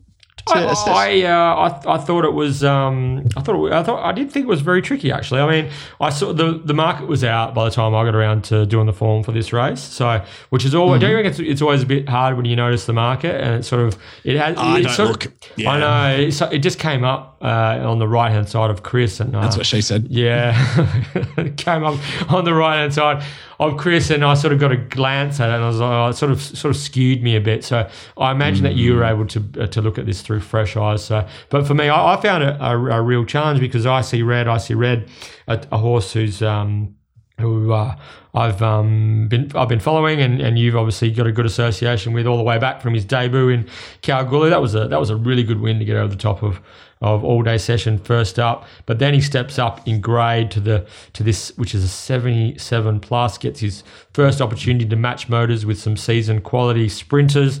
And um, yeah, it's just going to be interesting to see see how he measures up. But you did throw a question in the mastermind, and which could be the which could be a big key or a big piece of the puzzle. Paul Harvey riding 55 kgs, which is a rarity, but uh, he is doing it to to make sure that he secures the mount on Icy Red, Icy Red, and the Jolly Beggar on Saturday. What do you take in?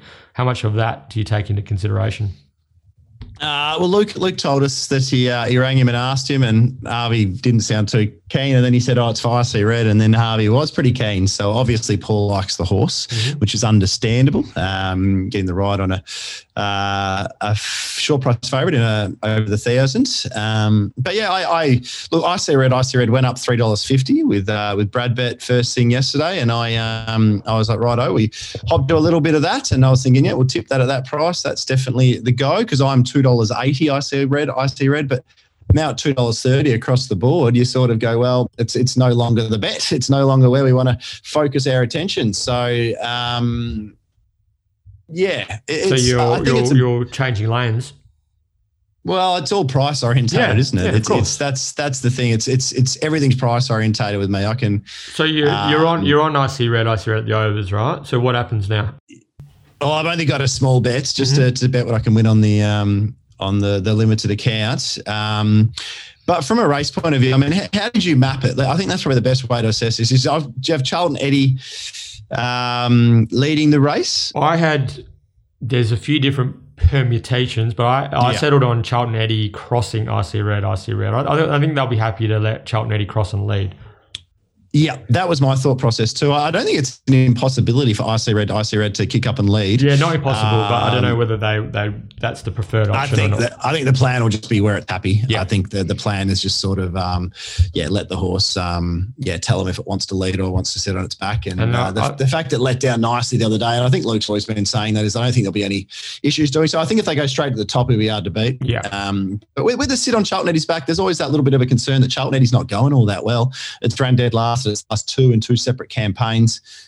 Um, potential excuses for the pair, but maybe not as well. It just maybe isn't going that well. So you don't want a horse stopping on you. I, I had Don't Fuss in the Breeze.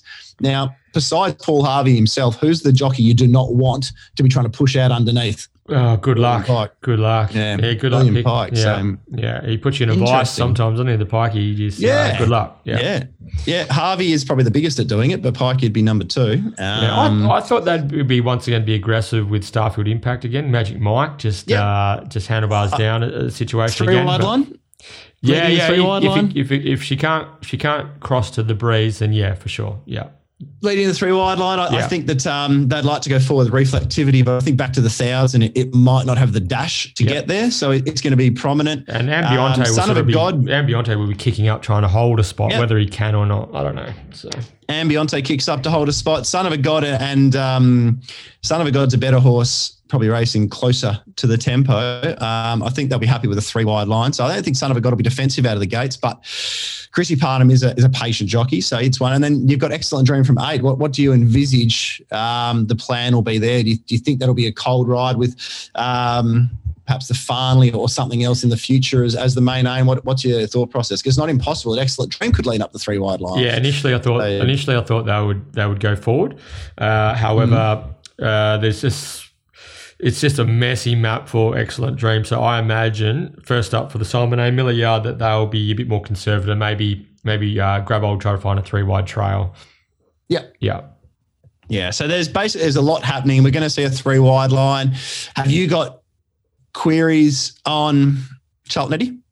Yeah, hundred percent. Yeah, yeah. Major queries Charlton Eddie. So it's one of those races where they could bunch. Um, as I said, I, I yeah, he was, he was beaten. A, he was beaten a long way from home the other day, which was uh, yeah, yeah. But uh, but I don't. That's a know, concern coming. Yeah, yeah. That's a concern. I don't know whether, uh, whether Sean and Jake Casey would. Obviously, he's doing. He must be working well at home, or whatever, because he would have.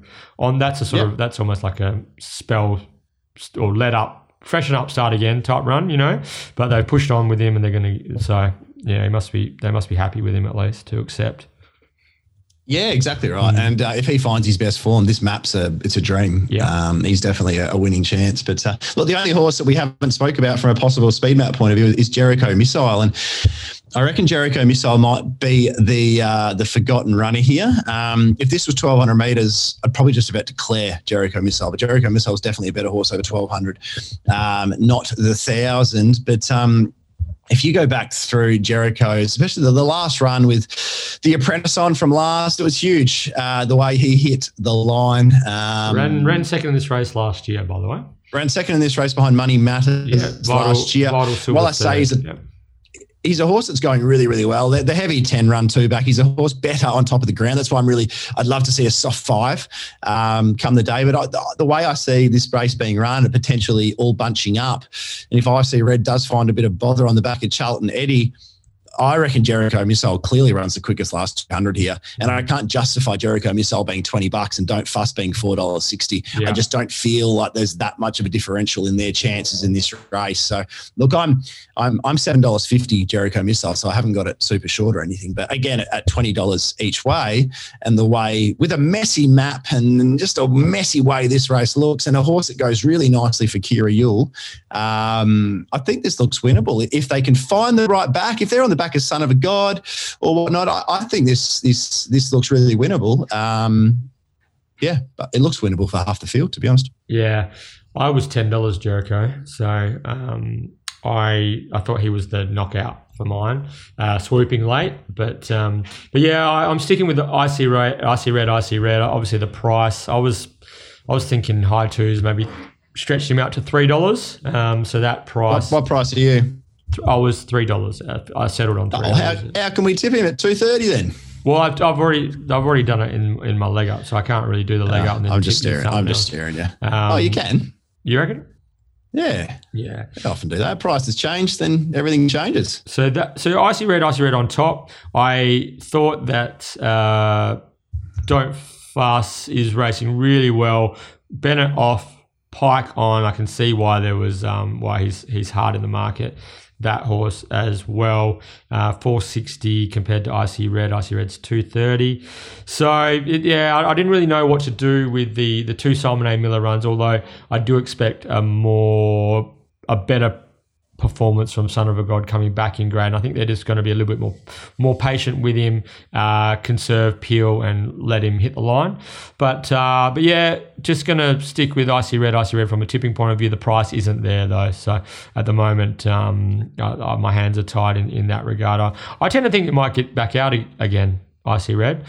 Um, the data. What's the data? What's big, the data telling me? Big, yeah, dollar dollar ninety type thing. The right. data's big. I see red. I see red, and it's uh, it was funny. I was talking to Crip this morning, and it's it's sort of it's it's he's showing consistency with a particular rating, which puts him sort of ahead of this field. It hasn't been just like a flash in the pan run. So, um, yeah, he. Uh, he, he could be the real deal. But the funny thing is, and we'll talk about the last in a second, you've got the all day session form and yeah. all day sessions going around at $7 in an easier yeah, race when there was nothing between them. So, which, so the, um, the, the, data on, you know, the data has him sure. It's just, data. I, I think the, uh, the, the, you know, with Brad's initial price as well, and with my three dollars is um, it was the class rise. You know what I mean? He, like, how's he going to handle yep. this? But uh, but the data suggests that he's uh, he's, he's well, uh, according to Terry's, he's he's uh, going to be too fast. So we'll see how we'll see how it pans out. I think I think Icy Red's a really really progressive four year old on the up.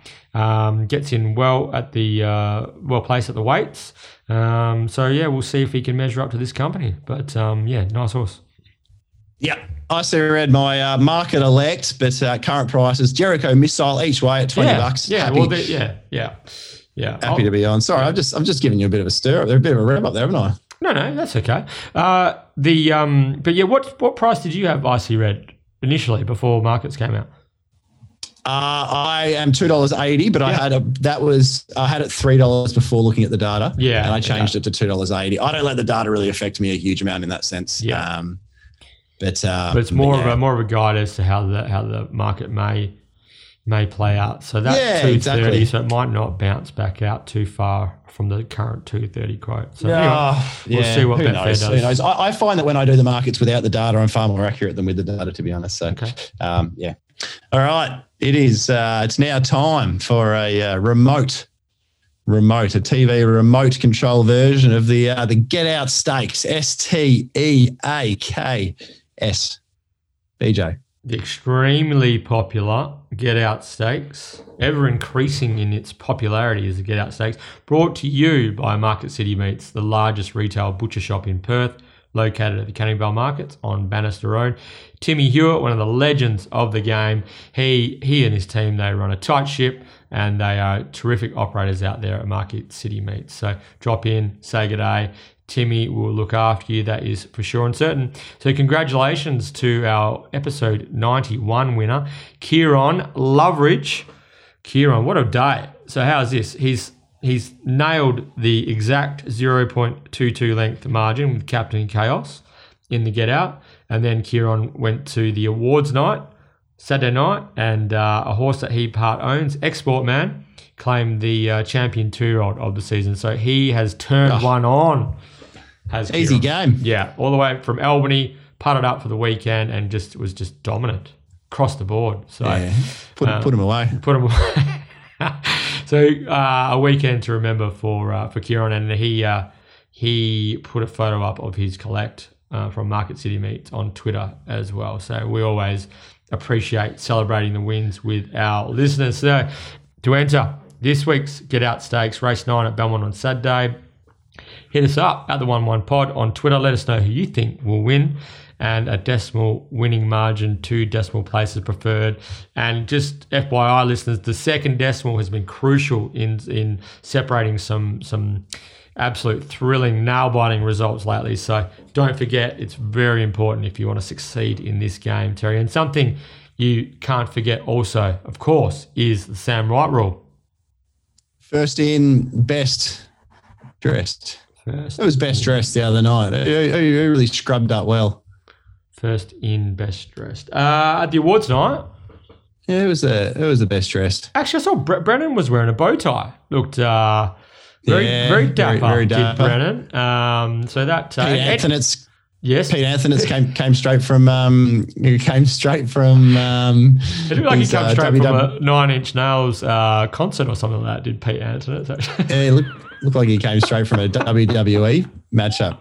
The the Undertaker outfit just, just straight into the awards. So, um, no, it was uh, no, it was everyone dressed up very well. El Ferdy, I was disappointed that he, he told me he was going to wear the footy shorts, and uh, he um, he blew the dust blew the dust off the old suit, and uh, nah, it looked a million bucks. what about the Anyway. uh, the Durrant Racing got the whole stable up on stage? How many staff do they have? Bloody hell!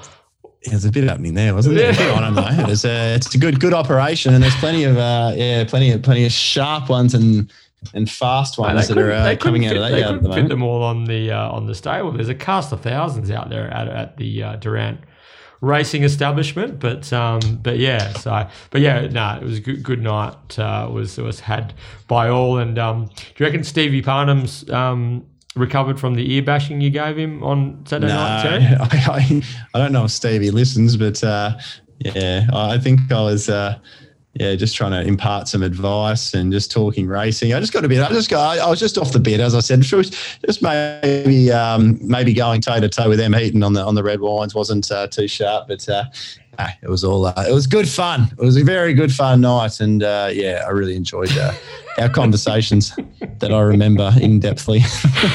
Race nine is the Furphy handicap, the Get Out Stakes. Uh, it's we a told a couple of those. oh, 1,000 meter ratings, 66 plus day. Uh, handicap to finish Jolly Beggar Stakes Day. And now, what's going on here? Friend of the podcast, LK, Luke Fernie. He has thrown a real spanner in the uh, in in the mix here, hasn't he? Um, spin the knife. yeah. Saddlecloth number 12, a three year old having its fourth start in a race, taking on the older horses in a uh, Reading 66 plus event. So on paper, oh, 50, 55 kgs, minimum weight, William Pike on board. However, dig a little bit deeper, and this, this three year old should actually be carrying 52 kilos. So a, it's a 65 rater in a 66, so it should have, if there was no minimum, it should have 54.5, and then it, it's missing out on its two and a half kilo uh, three-year-old allowance for uh, for this time of the year. So, in actual fact, it's not all that well in at 55 when it should be carrying 52 kilos. How much do you take that into consideration when assessing this race, especially considering it's only a 1,000 meter journey? And also, how rare is it to see a, uh, a new season three year on the older horses in uh, in September? Yeah, um, I definitely, yeah, definitely, yeah, it is different. I went through for a bit of sort of precedence in regards to how, um, for getting the penalty, it is what it is. Um, it is what it is. I'm sure Spin the Knife would get there and uh, would get to its rating pretty quickly. Uh, if it won the Karrakatta, it would be carrying 58 in this race or 59 Yeah, or be like an Hang on, 80, try to do some, try to do some mental like math. that. Yeah, it'd be carrying a lot more. Um, so it is what it is in that sense. Um, but yeah, obviously it would have been a lot nicer to find a 60 plus where it would have got in on the minimum rather than a 66 plus on the minimum. And, but Um, obviously it goes good. So um, Yeah, it goes very well. I think I think looks pretty excited about Saturday with that with and spin the knife. And another element to it is it, it dashed up in a 400 meter trial just on Monday as well. So the Monday to the Saturday, Yep. the the uh, some people that's a that's a massive red flag. Oh, so um, For me, it's a massive red flag. Usually, Yeah. that's over the thousand. The four hundred meters is probably a different story Mm-hmm. because the horse is probably going to have that type of searching gallop once or twice during the week. You'd think at home before the race. So um, it's just that it's been. Um, it's just that it's been made public, I guess, and the fact it was a trial. it was machine like too. Yeah, wasn't I don't. Bloody hell, 23 one eight on the bit. Uh, yeah, it was the time. Yeah. Mm, yeah. Yeah, especially with a heavy uh, heavyweight jockey in the saddle in Mitch Pateman. So um, it wasn't like it was car- carrying a feather either. Um, yeah, look, I don't, I don't know what to make of spin the knife here. It's, it's a really difficult one to place. Uh, I marked it a, a five dollar favourite, but it wasn't the horse I really wanted to focus on or be on. I, I knew that this will probably be the the supported runner. I'm presuming Pike Barrier One, uh, up and comer. Um, his figure on debut was huge.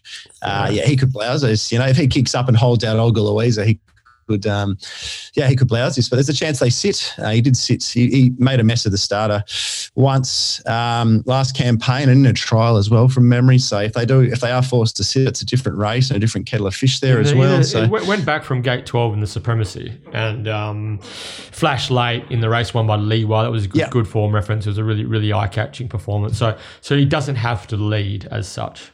But no, I don't have many form references from early season three year olds. And I was trying to find a couple all day session, as discussed a few weeks ago, raced against the older horses uh, as a new season three year old. That was in November though, and um, absolutely gave them a scene to a good a good bunch of. Um, a good bunch of runners too, and gave them a scene to carrying weight. So, yeah, look, it's it's very interesting. I, the new season four year olds make sense for me. Um, but the new season three year olds, who who knows? Uh, I'm yeah, I'm intrigued to see what happens here. And this is a, I think the last few get out stakes BJ's have been pretty uh, notorious. One, Captain Chaos, there's been some real popular runners, and I think Spin the Knife will be the most popular runner here. Um, but but but but There's going to be there's um, going to be plenty. There's there's a few different options, isn't there, around? Yeah, Spin the Knife, exactly sure. right. Yeah. Exactly right. Which way? Which way are you going? Well, I just I'm backing in Luke Fernie. He looks he, he had a bit of a swagger on Saturday night. Looks like he's he's pretty happy with where the where his team's at, where the operation and the direction it's heading. This is wild, wild placement from from Luke Fernie, but uh, it's just so unique that I'm just going to have to back him in. I've got to spin the knife on top. Uh, How'd you mark it? yeah, well, how do you, I, I I landed I just landed on 380, but um Yeah. I don't even know what, what is it at the moment 370, 365 or something like that, but but yeah, it was a funny old race to price, but um I just thought like for him to be ambitious in this way, uh, book Pike, uh, look at uh, look at this race as a, as a as as the first up assignment for spin the knife. Then with with that kind of bold um, decision making, then you got to back your man in, don't you?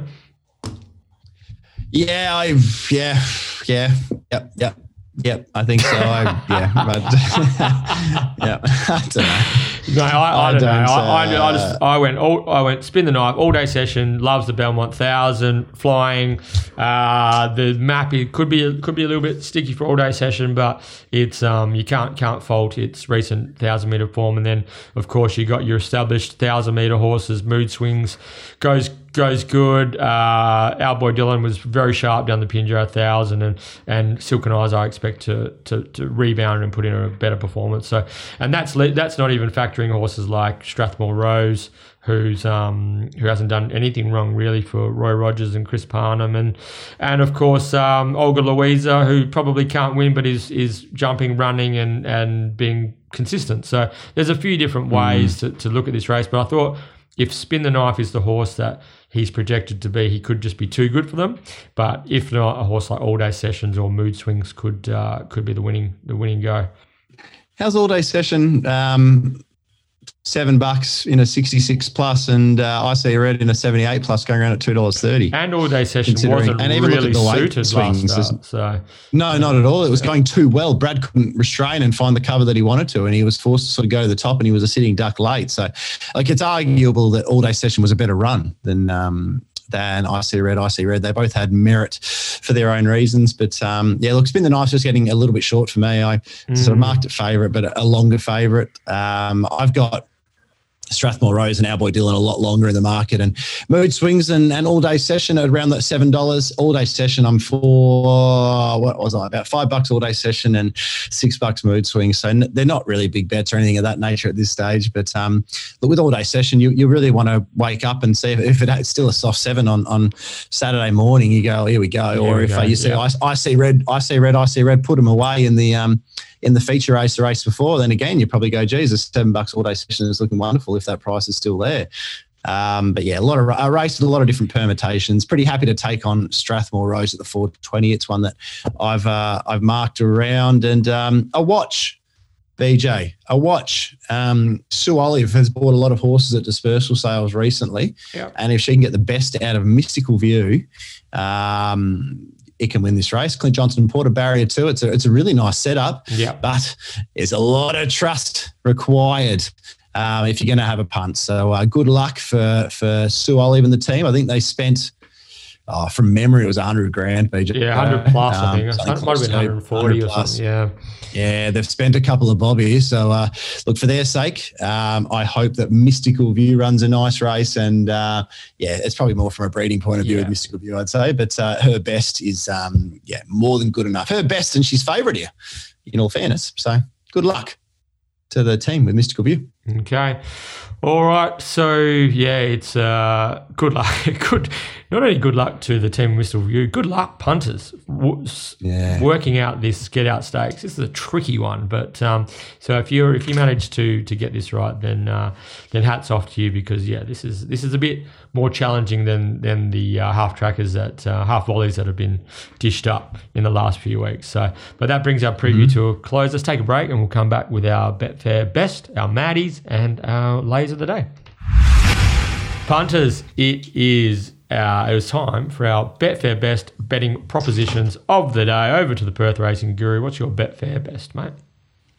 Uh, my Betfair best is race number five, Campese.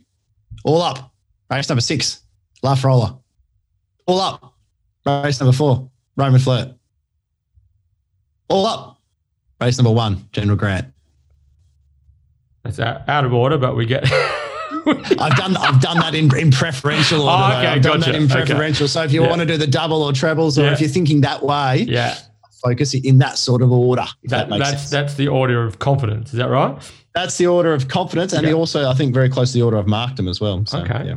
I'm with you. There you go. I'm with you. Campese is my Betfair best of the day as well. Uh, okay, lay. Who are we laying? I found it really. My lay. My, Lockie Taylor and mine lay one last week. Polizia. Um, Yeah, and Muppet, Muppets, dead set, fair dinkum. What And you mine lay? won because I, uh, well, on the Betfair edge, I laid Montalena, but with you blokes, I wanted to be, uh, I wanted to be a wanker and take on uh, Red Dwarf. So I laid it for the place, and it ran third. It It was actually, I was laughing at the Mate, it was a big run. It was a big run. Um, Yeah, it was. It uh, was. Yeah. Okay. Who'd you lay? Uh, race nine, Strathmore Rose. I'm surprised it's equal favourite. Um, I think it'll drift wildly from that mark. So, yeah, no major lays on the card, but race nine, number 10, Strathmore Rose is well unders at that price for me. I'm taking on race one, number one, Speedy Miss. I think that's General Grant's race to to win, and I just think uh, Speedy Miss 420, second fave. I'm happy to take take on that mare um, in the opening event of the day. Madness. Uh, well, I've just my best is forty five to one, so it's hard to um, it's hard to uh, it's hard to top that. But uh, we'll go for an individual runner this week, and I've, I have backed Jericho Missile each way. So um, yeah, Jericho Missile, I'm I'm just under I'm under the ten dollars, and you can get twenty bucks each way. Um, also shout out to um, to Lindrum Walter, who I uh, I Mm. think will be probably running for third. Um, but yeah, it's a rarity. It's a rarity you get to take um, near twenty dollars for a, a pike horse. You actually give us some type of outside chance. But uh, race eight, Jericho Missile, a bunched field, quickest last two hundred. Back yourself. One of the owners will be saying post race. yes, back yourself. I'm with you again. Jericho Missile was my Maddie of the day. Uh, honorable mention. No, don't be surprised to see a horse by the name of Barra Magic run a cheeky race in race four over over the mile in the uh, that's in the Roman Flirt race. Barra Magic best available twenty dollars at the moment. That's my honorable mention from a Maddie point of view. So a good, uh, good trial behind Dictator. We yet to see how Dictator goes at the races, though. Yet to make its debut, but um, yes, yes. yeah, it was it was a good trial behind Dictator, wasn't it? It was a good trial behind the dictator. Yeah, yeah, hundred percent. Yeah, Well named, dictator. So, Mm. uh, well, that's uh, that's it. That's it. That's We're uh, we've got there. We're at the end, a remote edition. I'm looking forward to seeing you next week, BJ. Um, thank you to Nat Francis for coming on as well. I, I'm yet to hear the interview, so I'm looking forward to uh, to tuning in. Um, well, as soon as it comes out on on Twitter and, and whatnot later uh, later this evening with everybody else. Uh, a lot of things I want to learn from Nat. Thank you to last week's guest, Lockie. Who have we got coming up? Uh, not sure about next week, but Giulio Santarelli in two weeks' time. Yeah, wonderful. Yeah, there's plenty of uh, there's plenty of names we need to interview, and um, I reckon Darren Darren McCauley is one we've got to uh, got to do the in depth dive within the uh, in the coming weeks as well. I reckon BJ. So let's add him to our ever growing list. And um, can we can we can we put the call out for Colin Pearce for the for the mastermind yeah, next week? Yeah, Colin Pearce. Yeah, Yeah, yeah. come on. Let's uh, let's Did- give did you- McManus a bit of a, did he a bit of a challenge. Did he respond to your? You threw down the gauntlet. No. no, nothing. no, no. I thought he was a listener as well. Yeah. So there you go. Yeah. Um, yeah, good luck if you're having a punt on the weekend. Good luck in Kalgoorlie as well. It's a thin old Coolgardie Cup, only three horses above the uh, the minimum. So um, yeah, it's a race that one of the Yeah, locals could very- potentially very uh, old could race. potentially snare. So I'm going to do that race as soon as we finish up here. And also, BJ, one thing we didn't get to do, um, obviously with your uh, your four page written speech, you didn't get to to burl out um, on Saturday night. But the main thing is we just wanted to thank our uh, our uh, ever patient um, producer and editor, and uh, just all around wonderful human being. Uh, your sister Jen uh, does a huge job analysing the seven hours of footage, uh, seven hours of audio, and narrowing it down to uh, to two and a bit. So uh, thank you to Jen. Um, your work is never uh, under appreciated. Until next week on the one one.